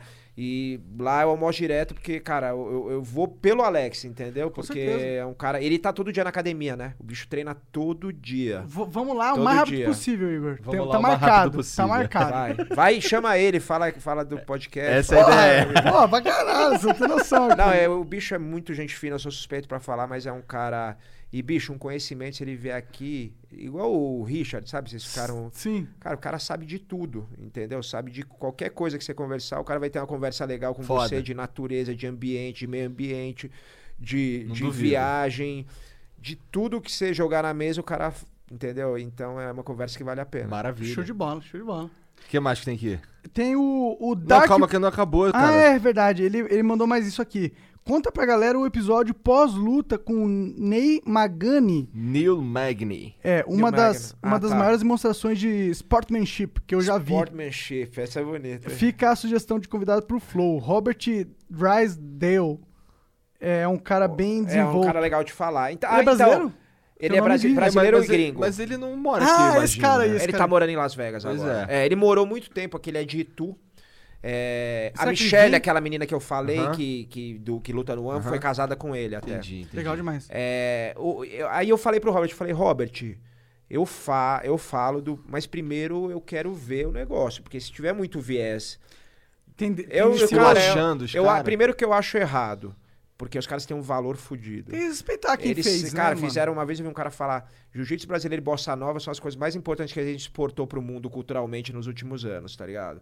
É muito grande o negócio lá fora, é muito grande, cara, né? Cara, é e uma luta, mano. É, cara, é uma, é uma cultura, é um estilo de vida, é alimentação, eles criaram dieta Gracie. Imagina. É alimentação, é estilo de vida, é um monte de coisa. E a gente teve uma época aí de uns idiotas, daquela época de pit boy, que deu uma, deu uma manchou muito a imagem, mas é um negócio muito legal. E, Então eu falei, Robert, eu vou olhar primeiro. Aí ele falou, não, beleza, não sei que hora que estiver pronto, eu te mando, entendeu? Pra, pô, se divulga ou não. E eu sou muito amigo da família toda, entendeu? O, o Rickson, era, eu era fã do cara, virou... Porra, é, virou um amigo. Eu conheci o Royce, o Roller é meu amigo, tá ligado? É... Eu tenho uma foto com a Kira. A Kira é minha amiga, entendeu? Inclusive, quando passar a pandemia, eu vou dar um seminário lá na academia dela, no Rio. A gente já, já, já combinou. Ela vai vir na minha academia aqui. Legal demais. Dar um seminário, porque as academias se uniram, vários nomes, pra dar uma coisa em troca. Vários alunos não pagaram, não pararam de pagar mensalidade na pandemia, que as academias ficaram fechadas, pra suportar as academias e os alunos. Legal. Então as academias se uniram e aí vão receber seminários de graça. Então um seminário meu que é caro, um da Kira que é caro, do Fábio Gurgel, Murilo Bustamante, que foi campeão da U F C. Esses caras vão vir na minha academia de graça e eu vou na academia deles de graça. A gente que legal. Isso, foda demais. Que é. Muito legal, maneiro. Muito legal. É. Olha aí, né? Tem a pandemia é. que é ruim, mas tem coisas boas que saem dela, né? Muito, eu acho. Muito é, e o mar... é maneiro que os caras continuaram pagando a mensalidade, mas sem promessa. Os caras continuaram pagando a mensalidade pra dar aquela moral, né? Exatamente. Lógico, tem gente que perdeu emprego, tem gente que não pôde, tem gente que não sim, quis, sim. Mas assim, teve muita gente, cara, que falou, não, eu vou continuar. E, e acho que acabou gerando um negócio legal. Eu falei, porra, na época eu era fudido, hoje em dia eu posso. Aí minha mulher falou, pô, eu não sei se eu vou pagar... Será que eu continuo pagando o transporte das crianças, a, a Kombi lá? Eu não sei como chama hoje em dia, uhum. Avanço. É, né? é. Minha época era Kombi, é. né? Sim, sim. E eu falei, claro, a gente hoje em dia pode pagar, cara, não vamos deixar de pagar, entendeu? A, vamos suportar porque, a comunidade. Exatamente. Né? Se, se você pode, entendeu? Pô, acho isso que isso é foi muito legal, né? Isso tipo, a galera, tipo... Cara, um dia eu fui ver quanto de dinheiro eu tava distribuindo, sabe? Puta, foi legal pra caralho, porque hoje em dia poder... É, tipo, ah, pô, tô ajudando não sei quem, ajudando não sei quem, ajudando não sei quem, que não tá podendo... E você poder fazer isso, cara, olhando pra trás... Um dinheiro hoje em dia que eu olho, que eu não imaginava que, nem que eu ia ganhar por mês, tá ligado? É o dinheiro que eu tô distribuindo, distribuindo. Dando pros outros, sem lucro, sem perspectiva. E não tô falando isso, ah, pô, pra, pra me gabar. Eu entendo, eu entendo. Mas eu tô falando que mó galera fez isso. Mas sabe o que... Né? Que... Isso foi legal pra caralho, mó galera... Né? Porque a primeira coisa é assim, eu quero economizar de qualquer jeito, ainda mais quem veio de baixo, né? Eu quero economizar de qualquer jeito. E mesmo galera que tem grana. E aí eu vi uma galera falando, cara, eu vou continuar pagando essa, isso aqui ou esse serviço, porque eu entendo que a pessoa vai passar sufoco se eu parar de pagar. Foi legal pra caralho, né? Isso é legal pra caralho. É. Com certeza. Eu acho que é bom que você fale isso, porque aí prova que, mano, as pessoas que, que conquistam algo na vida... Elas, elas vão doar para a comunidade. A gente não depende de uma organização estatal, exatamente, necessariamente, para fazer esse, esse trabalho de suporte. É, todo ser humano que é decente, eu acredito que quando chega num patamar, ele doa de volta, né? Pra... Eu, eu acho que sim, cara. Eu acho que é por isso que é, é complicado, né? Você criticar, né, uma empresa, um negócio, falar, ah, os caras são filha da puta, porque... Tá gerando emprego, tá, né? Aquele negócio que a gente, por mais que, é, como eu falei, eu sou um cara um pouco mais à esquerda, mas uma empresa grande, cara, é importante pra caralho, entendeu? Pra, as empresas são importantes. Não é, o cara não é filha da puta, entendeu? Porque, porque tem essa visão, né? É, o cara galera. Tá ganhando dinheiro, ele é um filha da puta. É, exatamente, é. Tá explorando todo mundo e, cara, não, não é assim, com né? certeza. As é. pessoas, elas são muito... É muito midiático o senso de moral da galera hoje em dia. É, é muito pelo que parece... Você sabe que eu vi uma vez, cara, que eu achei legal pra caralho, um cara falando numa palestra, um gringo. Te... Eu tô... Vocês têm... Cara, não, não, tempo, cara, não existe não tempo, existe fica tempo. À vontade. Legal pra caralho que o cara falou assim, tinham duas organizações não governamentais e uma pagava super bem a galera, tipo assim, eles arrecadavam muito dinheiro e o presidente ganhava mó grana, ganhava um puta salário, os diretores, os professores daquele lugar. E tinha uma outra que era pequenininha e tal, e os caras... Ele falou que essa grande tava sendo criticada pra caralho, porque os caras falavam, porra, você é de uma organização... E, pô, mas o seu presidente ganha não sei quanto... Aí ele falou, cara, essa organização aqui, ela arrecada tanto dinheiro e ela pode pagar bem, ela é muito mais eficiente, ela ajuda muito mais gente de forma muito mais eficiente. E aí fica aquela ideia, não, a gente tem que ser pequenininho, todo mundo tem que fazer trabalho voluntário e aí você ajuda muito menos gente, tá ligado? Então a ideia de uma organização, ela pode começar assim, pequena, mas a ideia dela é... Por exemplo, vamos dizer que tem uma associação de, que dá aula para crianças carentes, sei lá, de jiu-jitsu. Pode começar e deve começar como, como uma, comunidade pequena. Não, e, com, e como uma... voluntário. Tá. Voluntário. Ah, sim, sim. Mas a ideia não é ficar pro resto da vida. A ideia é esses caras ganharem bem, porque eles vão fazer o trabalho melhor ainda, claro. Vão se dedicar mais ainda. Não tem nada de errado em você ganhar dinheiro, tá ligado? E aí ele, ele falou, cara, esse cara falava isso, que essas O N Gs grandes, muito bem organizadas, que ganham muito dinheiro, são muito criticadas, porque as pessoas já não fazem trabalho voluntário, é por dinheiro. Só que elas são dez vezes mais eficientes do que a pequenininha. Que, com certeza. Entendeu? Faz então, assim, você pode começar pequeno, mas é, o mindset, né, tem que ser de você fazer uma empresa, uma O N G tem que ser uma empresa gigante prosperar, pra mano, ser eficiente. Prosperar, tipo, né? Prosperar é bom, ganhar dinheiro é bom, crescer é bom. Exato. Não é ruim, não é ruim. Exato. Você vencer não é ruim. Não. Você ser campeão não é ruim. Eu não acho ruim você ser campeão. Uh-huh. Eu quero que você seja o mais campeão possível. Uh-huh. Porque eu acho que não existe limite no quanto a gente pode vencer como sociedade. O Igor fica, fica pirado quando começa a entrar nessas linhas. Não, eu acho engraçado. Tá só. Bom, lê aí, próximo. O Darkwalker oitenta e seis mandou quinhentos bits. Salve, salve, família. Só o Flow consegue fazer esse conteúdo tão bom. Vocês são foda. Pergunta pro Demian. O que você acha dos árbitros dentro do U F C? Você acha que há um favoritismo nas decisões deles? A luta do John Jones versus Reis, que, pra uhum. mim, o Reis ganhou de três dos cinco rounds... Porém, os árbitros deram a vitória para o Jones e rolou uma polêmica no Twitter. O próprio Dana White chegou a comentar sobre. Qual a sua opinião sobre os árbitros? Há favoritismo? É, nesse caso dessa luta, eu não vi essa luta do John Jones com o Reis, mas vi essa polêmica. Mas não foi tão clara a decisão, assim, que nem ele falou, puta, eu acho que ele ganhou três, mas teve gente que achou que o John Jones ganhou três, né? Então, não, não, digo, não diria que foi um roubo, foi uma luta difícil mesmo de julgar. Mas eu acho que tem, às vezes tem sim, tem favoritismo. Os juízes é. mudam toda hora? Como é que é? Sempre mesmo de grupo. Cara, os juízes, juízes não são do U F C, né? Isso é uma coisa... Os jurados. É terceirizado. Eles são das comissões atléticas lá hum. fora. E aqui também a Comissão Atlética Brasileira. O que, então, que é uma comissão atlética? Eu não faço a menor ideia. Os Estados Unidos funcionam de uma maneira um pouquinho diferente daqui. O esporte lá é profissionalizar... É... Mas sério. Eu vou falar muito de besteira aqui, meu manager vai falar bem melhor, mas... Não, o esporte lá ele é um pouquinho diferente. Por exemplo, na Europa, no Brasil, a gente tem o um sistema de clubes e federações, hum. né? Então, por exemplo, para você, sei lá, se jogar de futebol, você tem que ir por um clube, para não sei o quê, para não sei o quê.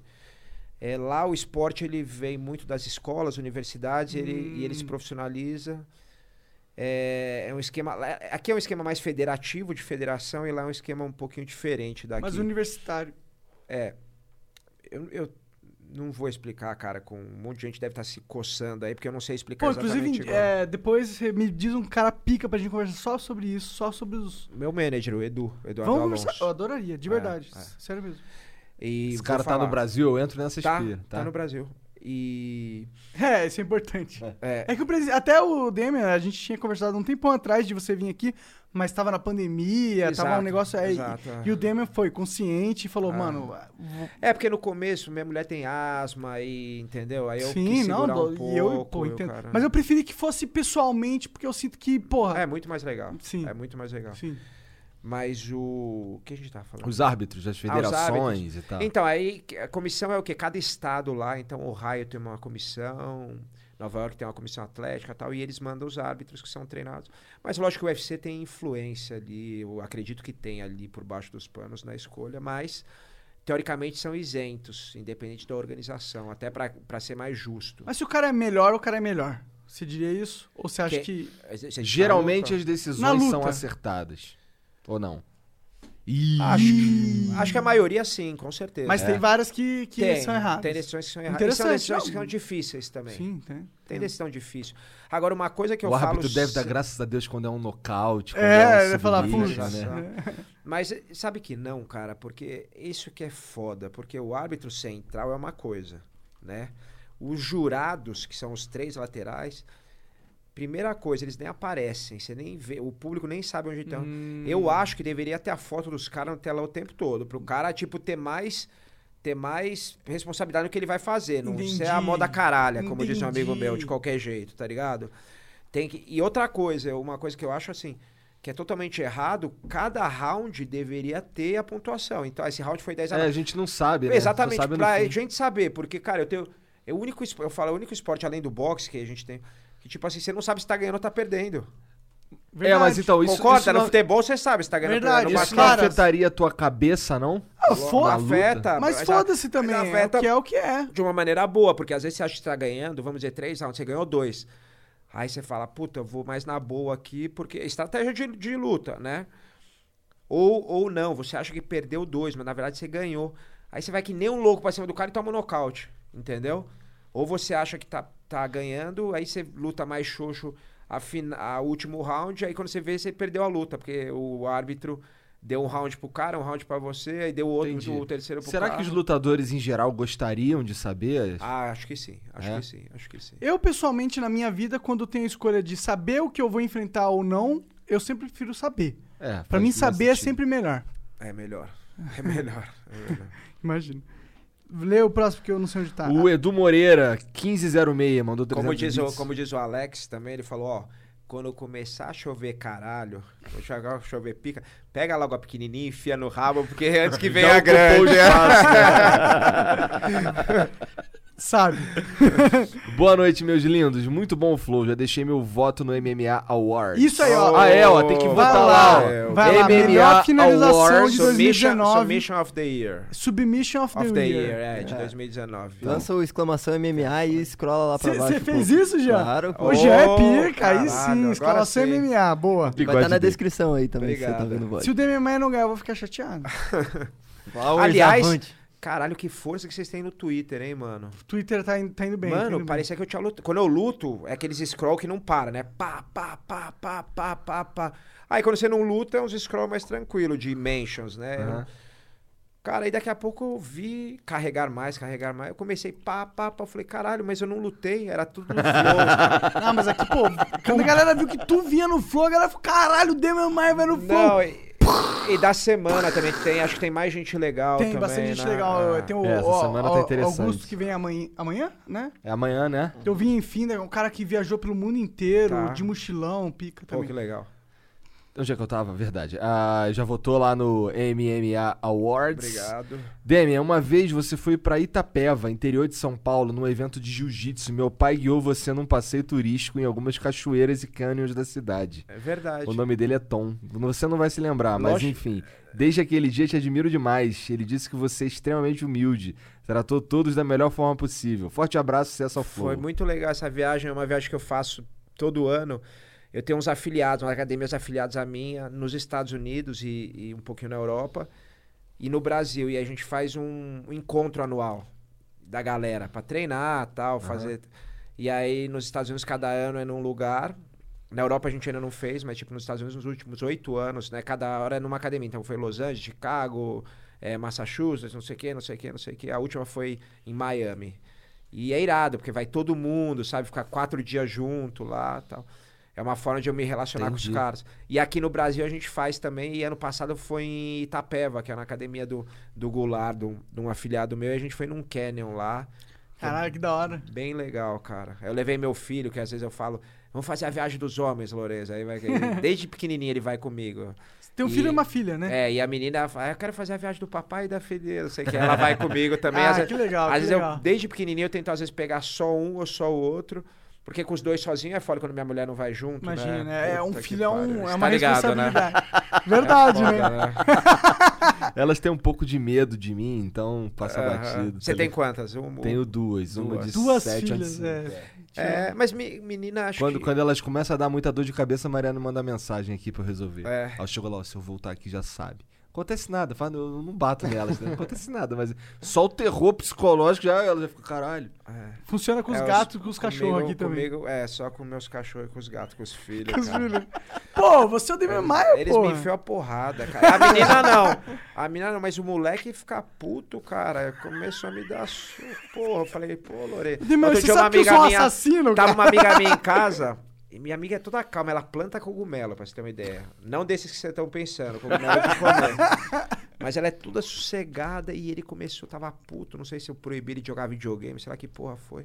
Começou a me dar soco nas costas, eu, calma, Lourenço, não sei o que. Ela falou, a hora que ele saiu, ela falou, nossa, você é muito zen, cara. Eu já tinha arrancado ele e jogado ali, parabéns, não sei o que, porque eu preciso disso com a minha filha e tal. E eu falei, cara, eu fico puto com eles também, mas uma coisa eu prometi pra mim mesmo, meu pai nunca me bateu, né? Então eu falei, cara, nunca... Minha mãe enfiava porrada, mas meu pai não. É, não é que eu nunca dei umas tapas, eu já dei tapas é. várias vezes, mas a última vez que eu, que eu dei umas tapas eu nem lembro mais, já faz muito tempo. Eu não, eu nunca, eu nunca encostei. O máximo que eu já fiz foi pegar ele, ele chutando, eu jogar ele na cama, assim, falar, ó, oh, fica aí. Ah, normal, pô. Aí é... já foi um escândalo que o papai me jogou, que o papai ah. foi na boa, mas... Foda que você é um monstro, né? Você tem que tomar é, cuidado que tomar com essa cuidado. porra. Mas o bichinho tá, cara, puta que porra. Tu vai pôr ele numas lutas quando ele ficar mais velho? E sabe que ele não ligava, né? Hum. Não odiava, falava, eu não quero fazer, não quero... E, cara, agora começou do nada é, na quarentena, é o mais tempo em casa... Treinou boxe comigo semana passada, essa semana. Ficou lá, eu pendurei saco de pancada ah, na garagem. Que legal, que legal. Aí tem um tatame ali que eu pus no deck ali de casa, tá? Minha casa no meio do mato, né? E aí rolou um pouquinho, fez um pouquinho de jiu-jitsu. Aí hoje eu fui fazer musculação, tem uma salinha lá. Falei, quer ficar lá? Mas aí ele ficou no, no Minecraft. Ah. Lá, nossa.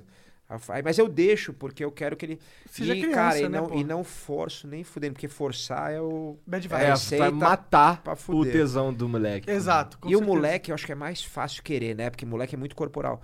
Eu, eu, e a minha filha treina, a menina. Legal. Desde novinha. Que massa. É. Cara, eu acho que toda mulher, exatamente, principalmente a mulher, principalmente, tinha que saber... Você tirou as palavras, é isso que eu ia falar. Se meu moleque não quiser treinar, tá tranquilo, porque, cara, homem, cara, sempre vai ser forte, briga, faz não sei o quê...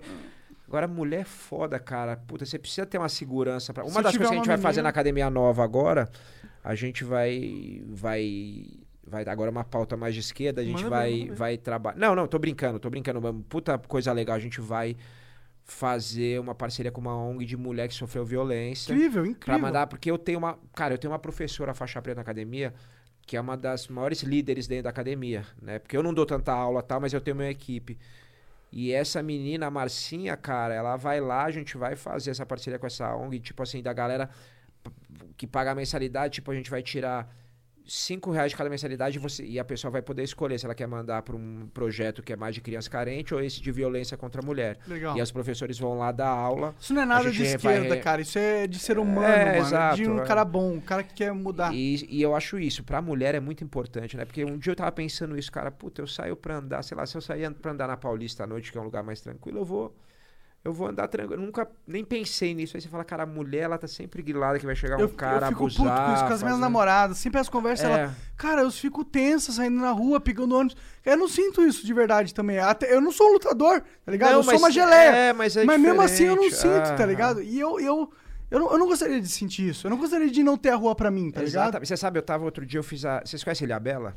Conhe... Não. Conheço de nome. É, eu, é legal pra caralho. E tem uma praia lá, no meio do nada, que chama Bonete, de Ilhabela, que é lindo, cara. São três horas de trilha, você andar rápido, no meio de só subida, descida, tal.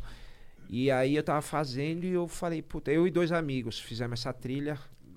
E eu falei, cara, é f... você vê um lugar lindo, que provavelmente não vai acontecer nada com uma mulher, mas a mulher... Pra ela, e ela e duas amigas, elas vão ficar griladas de fazer um negócio. Não, talvez não lá, mas assim, não, porque ela pode falar, se ela né? cruzar com um cara mal intencionado, o cara pega e estupra a mulher, entendeu? Vai embora. Tipo, acontecia isso, me falaram, cara, até, acho que até teve uma amiga minha que quase se ferrou andando no Morro de São Paulo, lá na Bahia, tá ligado? Indo de uma praia pra outra, que lá é praia um, dois, três, quatro, cinco à noite, do cara pegar e empurrar ele, e tem, sorte que o cara tava bêbado, ela conseguiu se desvencilar e correr. Mas, porra, você não tem essa não, liberdade. Não, eu, eu falei, caralho, então... É. Cara, a minha... A se tiver uma, uma filha, noção. Ela vai ser armada até os ah, dentes. Ela ah, vai ter posse de arma. Ah, eu não quero saber. Essa parada de, mano, o ser humano não pode ter arma é a maior... É, é contra... É, quando uma, uma grande, um grande poder que é controlar ah, os outros, ele impede os outros de ser forte. É, e, sabe... a, e, a, e a arma torna alguém forte. Torna uma mulher igualmente forte. Uma ah, mulher pode te matar. Ah, o Demian Maia, campeão U F C, ela pode te matar se ela tiver uma arma. Você sabe que o... Eu, dando um disclaimer aqui, eu já falei que eu, cara, sou... Não, não sou nem um pouco fã desse governo, não votei nesse governo, sempre votei mais à esquerda. Mas ele falou uma coisa, o presidente, né? Ele falou, ah, que um, uma coisa que ele, na verdade, copiou dos Estados Unidos, que ele falou, ah, não, porque eu quero deixar armar a população, porque é, uma população armada não vai ser subjugada, tal, tipo... Isso, na verdade, as pessoas falam, ah, isso é um absurdo, não sei o que, mas isso aí nada mais é do que a Constituição americana. Norte-americana é isso, entendeu? Uhum. A emenda deles lá, sei lá, se é a um, a dois, a três. É a Constituição, é, meu irmão. Eles têm uma emenda que é liberação de arma pra... Hoje em dia, lógico que muda muito, mas, mas cara, é... É uma discussão válida pra caralho. Eu, ah. eu, eu adorava a arma de chumbi quando era pequeno. Meus pais odeiam a arma, tá ligado? Odeiam, odeiam, odeiam. Mas, cara, por que que você pode impedir uma pessoa de ter uma... Acho que é uma discussão, até acho que vocês tiveram isso com o Cauê, né? Quando ele veio aqui, um né? pouco, uhum. sim. É uma discussão foda, porque realmente é um negócio que tem poder de letalidade. Mas eu acho que tem que... É uma discussão que não... poder de letalidade, porra. É, mas é uma discussão que não é... É, mas é, é de acidente, né? É, mas sim, é uma discussão sim. que não, não é simples. Assim, ah, não, a arma é ruim, não sei o quê. Cara, um amigo meu gostava de arma, ele falou, Demian, os caras falaram, ah, a maioria dos, das reações... Quando o cara reage a assalto, ele é morto, mesmo armado. Ele falou, mas é só o que tá na estatística, porque o que os caras matam o bandido não aparece na estatística é. também, tá ligado? E é óbvio, cara, se o cara... tá armado em casa, o bandido vai pensar duas vezes antes de entrar na Três casa do vezes. cara. Três vezes. Não vai entrar, mano. Se né? o cara vai entrar... Se o cara tem uma espingarda, ele sabe que vai abrir qualquer porta é, do nada. É, o que acontece peito. lá fora, cara. Você fala... Meu amigo meu que mora nos Estados Unidos, ele falou, cara, os caras têm medo de entrar porque sabe que a galera mete bala aqui. Se o cara cair dentro do seu quintal, não dá nada, tá ligado? Então, é... É aquilo que eu falo, essa esquerdinha... É... Caviar. É, exatamente, que... É... Acho que, cara, Boutique. ser esquerda é outra coisa. É você, cara, lutar pelo social, lutar por igualdade, entendeu? É, ter um pouco... O, o Estado prover algumas coisas. Eu acho que tem que prover mesmo. Eu, essa discussão, um negócio que o pessoal fala hoje em dia de... de como é que chama? U B I lá nos Estados Unidos. É, Universal Basic Income. É um negócio que... É uma discussão, cara, que provavelmente tá vai Brasil. acontecer, Não, já entendeu? Tá, já, já tá, tá rolando, mas provavelmente vai acontecer de uma forma... Porque... Hoje em dia a gente gera muita riqueza, né? O ser humano vai gerar cada vez mais riqueza, a humanidade. E isso vai ter que ser distribuído. Então, isso é, de, é uma pauta de esquerda. Agora, cara, esse negócio... Primeiro, sei lá, cara, eu acho que, que teve uma discussão de arma muito grande, que nem era o foco. Não, isso não vai mudar muita coisa, tá ligado? Os caras pegam pro cara... Ah, o cara quer eleição. se armar, ele quer é. matar os outros. Não, é, não, não é isso, cara. O cara quer se armar, ele quer se igualar Exato. em termos de poder... com a sociedade, mano. Uhum. A arma é nada mais que uma ferramenta de poder, de verdade. O que tem que ter é, é o seguinte, o, o, o Jucão, amigo meu, até lutava no U F C, já parou, mora em Atlanta. E ele falou, Demi, Atlanta você pode andar armado à vontade, na rua, né? É, eu, eu, particularmente, não andaria armado na rua, porque eu acho... Você já é uma arma. Puta, é... Não, e é foda, né? Você tá com uma arma na rua, primeiro que, Sim. puta, é um negócio... Eu tenho amigos meus policiais, tem que estar toda hora esperto, né? Porque, se, puta, se alguém te pega com uma arma, é uma merda, não sei o que tal, bandido e o caralho. Uhum. Mas tem caso, já é outra coisa, entendeu? Já, acho que já, já é uma coisa que né, pode valer a pena. Agora, é, ele falou pra mim, Demian, em Atlanta, você anda armado a hora que você quiser. Agora é o seguinte, você puxou a arma pra alguém, você não precisa atirar, não precisa fazer nada. Pra ameaçar alguém, pra tirar a onda, puxou a arma pra alguém, sem motivo, é dois anos de cadeia sem fiança. Então é isso, entendeu? Ah, no Brasil não dá certo. Não tem, não dá certo, cara. Tem que dar certo, tá ligado? Tem que fazer. Tipo, a gente, a gente vai ser babada das pessoas pro resto da vida, tá ligado? Tem que, tem que, tem que funcionar o negócio. Não adianta o, o Estado querer resolver tudo. Tem, tem que, assim, a lei é essa, é essa. Tipo, cara... Puxou a arma no trânsito pra tirar onda com o cara, pra apavorar o, o cara que tá no outro carro, porque teve uma discussão, é dois anos de cadeia, Acabou. entendeu? É, aí eu quero ver o cara, se o cara... Entendeu? Então, tem que ter uma lei séria, né? Eu acho que isso é mais importante. Também acho, concordo. Com certeza. E, e, e porra, o cara quer ter uma arma, porra, é ele... Você não quer ter uma arma, é uma parada. Agora, porra, tu vai... Exatamente. Você mandar... É a liberdade do vida... cara. É, né? É a liberdade do cara. Até, é. até o momento que ele tem uma arma, ele não fez nada de errado com a arma, ele só tem uma arma. É. Cadê? E, ar, e arma é foda ah, cara, mesmo, cara. Tipo, não é... que eu falei, não é discussão. Porque a arma tá na sua casa, puta que pariu, uma criança pega, não sei o que. É um negócio que você tem que ser é muito arma. treinado é. pro negócio. Uhum. Você tem que ser... É, não é só vou lá não comprar é só uma ter, arma. Exatamente. É. Você tem que saber mexer, cara. É muito fácil acontecer acidente, Sim. tá ligado? Hoje em é... dia, a gente, a princípio, aprende a dirigir antes de dirigir. Né? Uhum. A gente vai pra autoescola e, e o tal. carro uhum. é uma arma. Você pegar então, o seu carro é. e mirar em alguém Verdade. e acelerar, você vai matar essa pessoa. Uhum. Mas com, com a arma podia ter algo parecido, talvez. Ainda criava uma nova indústria. Exatamente, né? Que gerava dinheiro pra, é. de imposto que, que ia, ia, ia funcionar pra alguma... Quer é. dizer, no nosso país eu não sei, mas... é. Mas ia, ia funcionar, teoria, teoricamente... Cara, o Paulo Guedes não ia precisar ficar propondo um novo imposto. É, mano, arrombado. cara, quantos caras estão arrecadando de maconha lá nos Estados Unidos? cinco bilhão por mês? cinco bilhão de dólar por ah. mês, isso é muito dinheiro, mano. Isso é muito dinheiro. Tá pra resolver a vida de milhões de pessoas. É verdade, é uma coisa assim... É outra coisa. Os caras... Esse dia aí... Os amigos meus de esquerda falando que eu tava muito em cima do muro, esse dia daquele post lá que uhum. eu falei... E, os, e a galera, de, não todos, óbvio, uma minoria. Pô, você tinha que se posicionar mais forte, não sei o que. Eu falei, cara, eu não acredito nisso. Eu acredito que o negócio da arma é discutível. Qual é o meu direito de falar que você não pode ter uma arma? Entendeu? Isso é uma pau de direito, beleza. Aí o cara falou, pô, você deve ser a favor de liberação de droga. Cara, eu sou a favor de liberar tudo. Porque é o seguinte... É, eu não sou a favor do cara usar droga, do cara ficar cheirando pó, claro. Ficar se injetando, né? É uma discussão como, igual ao aborto, é uma discussão, uhum. né? Você fala, ah, você é a favor ou contra? Você não é, o cara não é a favor, ninguém é a favor, ninguém do, é a favor aborto, do aborto. É a favor o aborto de, é algo ruim, né? É ruim, mas às vezes é necessário. E o negócio da droga, eu não, obviamente eu não sou a favor que, pô, teu filho, que todo mundo fique... Mas, cara, tem que ser regulamentado de alguma maneira, porque, cara, eu tenho um amigo meu que trabalha no Denar, que ele falou pra mim, Demi, é o jeito... Nem sei se eu podia falar isso, mas assim, o jeito que a gente combate droga não funciona, porque a gente prende e prende e prende e o negócio cresce. Droga é um mercado tão grande, vocês veem no México como é. E, cara, o dinheiro que os caras ganham, os caras compram quem eles quiserem. Político, cara. Não tem como. Aí você fala, puta, mas aí não vai ter droga, vai migrar o crime pelas... Vai, mas não vai dar mesmo dinheiro que droga, cara. É. Porque o cara vai fazer assalto, vai fazer não sei o que, ele vai ganhar um vai milésimo, se expor muito mais. vai se expor, é. vai ganhar um milésimo, e aí o cara com menos dinheiro vai ter menos dinheiro pra comprar, pra ser, comprar policial, é, juiz corrupto, comprar político é, corrupto, certeza. Entendeu? É só um meio de eles então, ganhar dinheiro do tráfico, é um poder é, pro tráfico. Cara, dro- lógico, não é pra... Ó, ó, hoje tá tudo liberado. Não, mas aos poucos, você é, tem que fazer maconha, um negócio, libera tá lá, maconha, entendeu? Você sabe que no máximo você é um monarca. Maconha é, cara, é igual o cara... Eu não fumo, mas é igual o cara beber, entendeu? Cara, eu faz, já, né? é, é, mano, é exato. E eu tô a... bebendo e eu tô fumando um tabaco orgânico. e, então, assim... E ele é do bem. Em teoria, eu sou do bem. E, eu, e cara, é, os caras... E eu tenho filho, não é porque eu sou porra louca e quero que... Mas é que não funciona, cara. Combater droga, proibindo, não funciona. Exato, tem que você ser gera um mercado bilionário, você... E... Trilionário até. Então, é, então... E é louco porque isso daí é só repetição do que aconteceu lá na lei seca dos Estados Unidos, Exatamente. né? Exatamente. Cara, a gente continua... Você sabe, um amigo meu tava falando isso, falou, Demian, os caras elegeram o... o presidente falando de ameaça de comunismo. Ele falou, cara, é impressionante como... Há cem anos é a mesma ameaça, é a mesma né? Então, o cara, lá no Getúlio, o Getúlio deu o golpe em trinta e sete, se eu não me engano, porque falou que tinha uma ameaça comunista.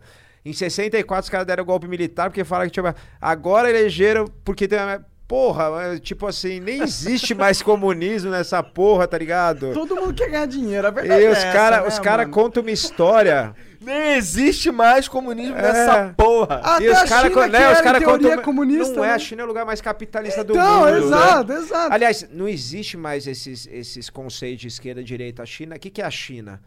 A gente não tem definição ainda. É um país é um... mais capitalista do mundo é, é, economicamente, politicamente ela é... o que eles chamam de socialismo real, mas tipo numa ditadura, né? Que não é mais do proletariado também. Uhum. Então, e... Cara, lá o Estado controla a porra toda sabe, mesmo. Sabe o que, que eu acho? Quando o Marx escreveu lá o Capital, uhum. em mil e oitocentos e alguma coisa, eu vou falar um monte de merda porque eu não sou especialista nisso. Cara, ele falou muito de exploração, de não sei... E realmente, cara, tinha escravidão naquela época. Era um mundo diferente. Então não dá pra você pegar aquilo e aplicar no e dois mil e vinte. Querer aplicar hoje, tá ligado? Isso é, é minha opinião. Com certeza. Entendeu? Até, até dá pra você, você olhar pro mercado capitalista hoje em dia e, e ver que tem uma área que é explorada. Tem uma área de mercado... É porque tem muitas pessoas que são... Infelizmente, elas não têm um valor de mercado muito forte. Lógico. E aí você acaba explorando a vida humana porque o potencial capital dela não é tão grande. Aí, tipo... Tem pra caralho, mas é, eu tô, não tô ma... falando que não tem, com mas certeza, assim, não tem escravidão hoje em dia, entendeu? Claro, claro. Que era um negócio bizarro. Sim, sim. E, sei lá, eu, cara, viajo muito pra Escandinávia, né? Dei, dei muito seminário, já fui mais de vinte vezes Suécia. Conheceu né? o Mo- Mo- Montanha? Não, quem que é? É o mais forte do mundo lá, o... Ah, tá, é finlandês? É, ele é do, da Islândia. Da Islândia. Ah, não, é Islândia, é. É. É, eles são tra- tem tradição... Cara, ali aquele modelo, pra mim, é, é foda, né? Porque o Brasil é muito grande, eu não sei como é. seria o, ca- o caso aqui, mas aquele modelo Já pra falei isso um é... milhão de vezes. Eu, eu, eu ia falar, o Igor, cara, ele sempre fala, todo dia, eu concordo muito com isso. A gente tem que descentralizar quem controla as coisas. Uh-huh. O negócio que o Brasil é muito grande, a gente tem o presidente uh-huh. que controla tudo. Uh-huh. E é muito bizarro ele controlar tudo, porque ele não, não tem a capacidade de controlar tudo efici- de uma maneira eficiente. Uh-huh. Seria muito mais eficiente se a gente tivesse várias Islândias no Brasil, do que se a gente tivesse um Brasilzão, assim, sabe? Eu acho também, fazer um, uma divisão maior interna, é, pode, né? Pode ter uma, uma união nacional. Uhum. Claro, brasileiro, brasileiro, eu vou pra, pro norte, pro nordeste, vou na praia lá, vou me divertir, vou comprar dos caras, vou ficar no hotel dos caras. Uhum. Mas os caras, eles podiam decidir tudo sobre eles. É verdade. Não tem porque o paulista, ou, ou curitibano, ou carioca, ele ter, ter que decidir como o nordestino vai viver. Não faz sentido. É, porque não cria nem, eu acho que não cria nem o senso de comunidade e responsabilidade, né? A gente porque... somos vários povos dentro de um vários país, povos, falando cara. Línguas diferentes. Cara, né? a, minha, a minha namorada, ela é nordestina, né? E, mano, tem, às vezes a gente tá conversando, tem que falar, peraí, peraí, peraí. Explica aí, o que que tu falou realmente é. aí? Porque eu não entendi, tá você ligado? Sabe, sabe que eu fico puto? O cara, quando o amigo meu gringo fala assim, não, porque no Brasil você come não sei o que. Eu falei, cara, eu fui pra Belém, tinha um monte de coisa que o brasileiro come lá que eu nem sabia o que era, tá ligado? Eu nunca tinha comido, sei lá, tacacá, essas coisas assim. E é Brasil, entendeu? Você vai pro sul, você come os negócios, você vai não sei onde. Por exemplo, cara, aqui em São Paulo a gente não tem costume de comer pato, né? Não. Cara, no sul se come pato pra caramba. Então, pô, você vai, você vai pro sul, você vai ter uma experiência. Você vai pro claro. Mato Grosso, tem um tipo de chimarrão que é o tererê, não sei o que. E tem que respeitar essas paradas. Tem que respeitar as diferenças. E Mas... respeitar as diferenças é respeitar o, quem organiza as diferenças. Você acha que daria pra fazer isso, pra dividir em... Eu acho que, eu acho que depende de uma vontade política que é. nunca vai acontecer. Eu acho que daria, daria. Mas do jeito que tá tudo organizado, é todo mundo querendo poder. Uhum. É só isso. Ninguém tá realmente pensando no... Pô, vão melhorar as coisas? Todo mundo... É, são vários Demian Maia, só que eles não são o Demian Maia de dar porrada na cara, de, uhum. de, de, de luta e tal. São os Demian Maia de fuder os outros. Uhum. Tá uhum. ligado? Uhum. Ou seja, então, os caras são bons de especialista. fuder os outros. Especialista. Especialista. Eles jogam aquele caralho do grande, é, né? Não é o pequenininho, é, né? A chuva deles a é chuva só pauda. É só, é só, como é que chama? Meu? Caule. Caule. Só os caule, é. No cu do brasileiro, infelizmente. Mas, cara, Escandinávia é muito interessante porque eu não tenho nenhum amigo meu lá que é rico e nenhum amigo meu que é pobre. É impressionante como os caras... Ah, é, são tudo classe média, cara. E eles vivem na moralzona, pô, né? Não falta nada. A, a minha vida, a tua vida provavelmente, a vida do Igor, a nossa vida não é muito extravagante. Não. Pô, tu vai comer no Alex Atala direto, tal, legal. Mas, pô, você come uma comida boa, é isso. Você ah. poderia ter uma sociedade que vive isso. Isso não é tão caro assim, tá aham, ligado? Aham. E a gente só não vive isso por causa da desigualdade, infelizmente. É verdade. Esquerdando aqui um pouco. Caralho. Ó o Monark. Bom, o X Drakini mandou trezentos bits, salve Flow. Qual a opinião de vocês na treta do Michael Kister? Michael está totalmente certo. A T V tem que ter mais responsabilidade em lidar com as, os, os... Você ficou sabendo disso? Não, o que, que aconteceu? Eu ia eles, perguntar. Eles associaram o Michael Kister a um pedófilo. Tinha um pedófilo aliciando crianças usando uma foto fake de um personagem do Michael Kister. O Michael Kister é um cara que trabalha, faz YouTube, o caralho, já tá. veio aqui algumas vezes. Tá, tá pra vir de brasileiro? Novo. É. E Michael Kister. Kister. Kister. É. Aí ele é tem. Custer ele, que escreve. Ele tem alguns. Ele faz umas sketches com personagens. Tem vários personagens. Vários. Aí pegaram um, e aí na T V falando que a, que a foto de perfil era o, o pedófilo de peruca. Tá ligado? Sendo ah. que não era, era um personagem, era um personagem. do Michael Aí Kister. Ele ficou com medo, com razão, que, tipo, porra, os caras vão falar que eu sou o pedófilo. E vão me achar na rua e vão me matar, né? Porque é, é isso que a gente é. gosta de fazer com pedófilos, é, exatamente. Né? É, não, e é o, é, e as, é o problema do, do linchamento, tanto virtual quanto real, é que as pessoas não pensam, né? Não, é. não se perguntam, pô, mas é isso mesmo, não é? E a Record meio que publicou isso em rede nacional, tá ligado? O S B T uhum. também fez um serviço. E eu acho que o Michael tá totalmente na razão de ficar puto com isso. Se eu fosse associado claro. a um crime desse como pedofilia, algo que eu abomino uhum. completamente, eu ia ficar incrivelmente frustrado, puto. Eu ia acionar todos os advogados possíveis e ia tacar o pau nas redes sociais, igual ele fez. Eu fiz faculdade de jornalismo e, e eu lembro que a gente tinha um caso lá, chamava Escola Base, se eu não me engano, que aconteceu em São Paulo nos anos noventa. Que era um caso desse de mau jornalismo, né? O, os caras foram acusados por uma criança de, de, de abuso, só que não era. A criança inventou por algum motivo a história. Depois ficou provado, né? A criança mesmo falou. E, cara, mas não deu tempo. A, Destruiu a, a reputação. Cara, não, a, o jornal, a época jornal publicou Isso foi final dos anos oitenta, começo dos anos noventa. Não era internet. O jornal publicou. Não, a escola, cara, apedrejaram, arrebentaram, botaram fogo. O Caramba. cara que era dono da escola e a mulher tiveram que mudar de São Paulo. Acabou a vida dos caras. Deu dois anos, o cara falou, não, puta, a gente se enganou, não sei. Foda-se é, agora, né, porra? Agora é, já foi tudo pro espaço. É o mesmo problema das Nájila da vida. E a internet é muito rápida, né? É. De quem? Das Nájila, desses caras que acusam o cara de estupro. Exato. Quando, na verdade, Foda. nada aconteceu. Ela foi pra...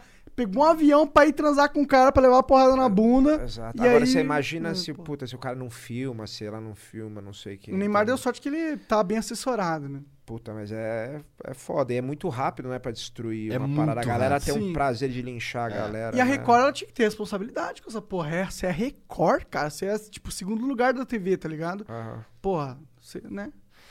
O Richard Limax mandou trezentos bits. Demian, manda um salve pro meu tio que é seu fã. Tá fazendo cinquenta anos nesse sábado. O nome dele é Jurvon. Como Caralho. chama? Jurvon. Jurvon, Jurvon. Um salve pra você aí. Feliz cinquenta anos. Logo Boa. mais tamo lá. Leia mais. Que eu gosto o que Carva mandou trezentos bits. Você voltou a falar com o Anderson Silva hoje em dia, depois do que rolou em Abu Dhabi? Eu nunca falei com o Anderson, na verdade, né? A gente tem um monte de amigo em comum, que é muito amigo dele, muito meu amigo. O Rodrigo Minotauro é um cara, adoro o cara. O cara me... Quando eu, eu quis treinar boxe mais sério, ele me mandou lá pra Salvador, pra onde, da onde ele... Ele tinha um apartamento e falou, ó, oh, tô aqui a chave, você vai ficar lá, não sei o que, fica ah. aí, não sei o que. Então o cara... E ajudou... Cara, ele ajudou o Anderson durante um ano, o Anderson ia parar de lutar antes do U F C. Não... E ele... pagou um salário, os caras falam, né? Não sei até que ponto. Durante um ano falou, não, você não vai parar de lutar. E o Anderson adora ele também. Mas eu nunca fui amigo do Anderson. A gente até treinou uma vez junto, uma época que o Vitor Belfort treinava em São Paulo. Eu tava começando, era do jiu-jitsu, ainda me envolver com o M M A. E aí treinou, olha esse treino, eu, o Anderson, o Vitor e o Lucas da família Lima. Caralho. Sabe o Lucas Lima? Aham, uhum, sei. Mais like, ou menos, eu não conheço muito. É, é o casado, ele é casado, ele com, é casado a com a Sandy. Ah. Mas ele é um puta músico, moleque nota dez. Que doideira tá essa, esse treino. E ele treina, ama, tá ligado? E a gente treinou junto, nós três. Era um treino pequenininho e tal. E depois eu acabei lutando com ele, teve os problemas, mas assim... É, eu nunca fui amigo do Anderson. E depois, assim, eu não tenho relação com ele. Não tenho nada mas contra. Mas ficou alguma... Eu não... Desculpa, eu uhum. não sei exatamente os detalhes. Rolou alguma treta? É, teve umas tretas quando a gente disputou o título. Ele me xingou no meio da luta. Mas eu acho que imagino que foi um negócio showman mesmo. Mas, mais ou menos. Mais, mais ou, ou menos. menos. Mas, assim, é... Também, cara, ficar guardando chateação. Foi um negócio que aconteceu ali na hora. Foda-se também. Quem sou eu pra falar que o cara tinha que ter feito aquilo? E nunca mais aquilo, rolou então... nada de... desse nível. Não, nunca mais. Não, você encontra o cara normal, entendeu? Ah, tipo, legal, legal. Só que não, não é meu amigo, só, só isso. Normal, normal. também. Uma, a maioria dos caras... Né? Cê, a gente não pode ser, não pode ah, ser amigo de todo mundo, né? Exato, exato, exato. Então eu nem sei, né, se o cara é legal, se o cara não é, porque o cara não é meu amigo, entendeu? Total, Igual, né? Tenho muitos amigos no meio, né? O Rodrigo, o Rogério, né? O Minotauro, o Minotauro, o Cigano, o Shogun... O Charles, o Aldo... Puta, eu tô esquecendo... eu tô, tô esquecendo um monte. Ah, aí, sempre né? vai esquecer os amigos. Esse Mas... que é o problema, né? Começa é, a enumerar. Nome, né? Tem um monte de amigo. É, aí exato. Pronto, aí tá tudo... Ah, beleza, falou de mim. É. O... Quem mais? O, o Aspen. Verdun. Falei com o Verdun hoje, inclusive. Ah, legal. É. O Aspen mandou trezentos bits. Salve, da... Salve, Demian. Sou teu fã, irmão. Seu Gil é o melhor que eu já vi. Adorei a ideia de trazer lutadores. Poderiam trazer o Charles do Bronx a e Charles o Massaranduba. O Demian podia fazer essa ponte. Faço. Vamos ponte. ver isso aí, então. É. A gente tá aberto a todo mundo. Lutadores, o Charles tem uma história muito legal. É. Massaranduba também. Agora, o, e o Charles é um moleque muito legal também. Legal demais. É. Aqui do Guarujá. Bom que da... eu vou pegando dicas pra defesa pessoal. Do Bronx, né? Que é uma favela ali no Guarujá. E... Bronx, chamado Bronx. É, ah, por isso que é Charles do Bronx. Entendi, entendi. Uma comunidade ali e... Mas ele tá direto em São Paulo, treinando e o caramba. Jovem, cara? Quantos... O Charles, cara, deve ter por volta de trinta, ah, trinta e poucos. trinta ainda é jovem no... no é jovem. No... É, legal. Pra luta é jovem porque então, luta... eu tenho... Vou fazer trinta. Se eu, se eu já tô virar velho. lutador, você acha que eu tenho Ah, não, chance? Mas pra treinar jiu-jitsu, cara, é qualquer idade. Qualquer Tem idade. cara que não. chega lá com cinquenta anos, tá começando a treinar. Eu vou na sua academia, eu vou te encher você o saco. Vai. Vou te encher o saco. Não, eu tô falando sério. eu vou, eu, eu realmente vai quero, velho, de verdade. Mesmo, eu sou só meio preguiçoso, mas... Tem problema. Dá porrada em mim, eu ah. não tenho problema com dar porrada em mim.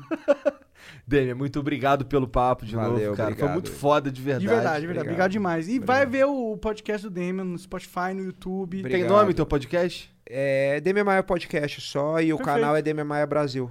Dem- Demian Maia Experience. É, é, é, ia ficar muito cópia, né? Sim, a gente Vou te falar que eu até me cocei nome. um pouco, eu falei, não, aí também é demais, é, né, é, cara? Também, é. também. Nossa, se a gente for falar de nomes aqui... Flow nosso... Experience rolou, eu acho. Rolou Flow Experience? Eu acho que rolou.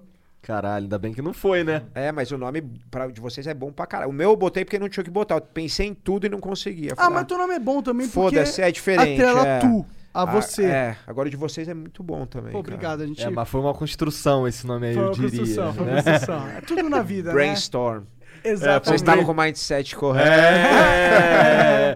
Cara, tinha uns nomes bizarros que tinha um que tinha, que tinha a ver com engrenagem. Uh-huh. Tá ligado? É. Assim, flow virou flow porque eu falei. O Monark ele virou e falou assim: cara, e se fosse Cult Flow? Aí eu, cara, Cult Flow. E se fosse só Flow? É. A engrenagem tinha. Ah, não era, era a máquina do Capinejar, acho que já até veio aqui, não veio? Não, Fabrício não, Capinejar. Não, não. Lá na não mas Gazeta, é que o, o do, do Monark era, era algo muito ruim. Era ruim, era um nome é. ruim mesmo. Era tipo bem que engrenagem social, era um bagulho assim, tá ligado? Caralho, cara. É, Flow é bom que é um negócio curto, rápido assim. E é, é um nome gringo é. que a gente tá popularizando. Sempre foi. Pros gamers, é, o Flow é muito. Porque o, o flow state, né? Que é um uhum. negócio de você entrar na zona. É, no, na luta tem muito também. Tem o flow fora. na luta? Tem, tem o flow? flow? Tem, tem o flow, que é de fluir, né? Ali no uhum. jiu-jitsu, muito. É, tinha uma academia Be que eu treinava water, wrestling. É, tinha uma academia que eu treinava lá fora, wrestling, em Chicago, chamava Flow, mas era F L O, mas brincando com isso. Uh-huh. Porque era uma sigla, é, fight, não sei o que, não sei o que. É, F L O, mas era Flow, entendeu? Entendi. Então, é, eu gosto dessa palavra, fico é. feliz que a gente escolheu. É isso. Valeu, chat. Obrigado, Obrigado pela moral. Valeu, valeu, é nóis, galera. Um beijo. Tchau, tchau, twitch ponto t v barra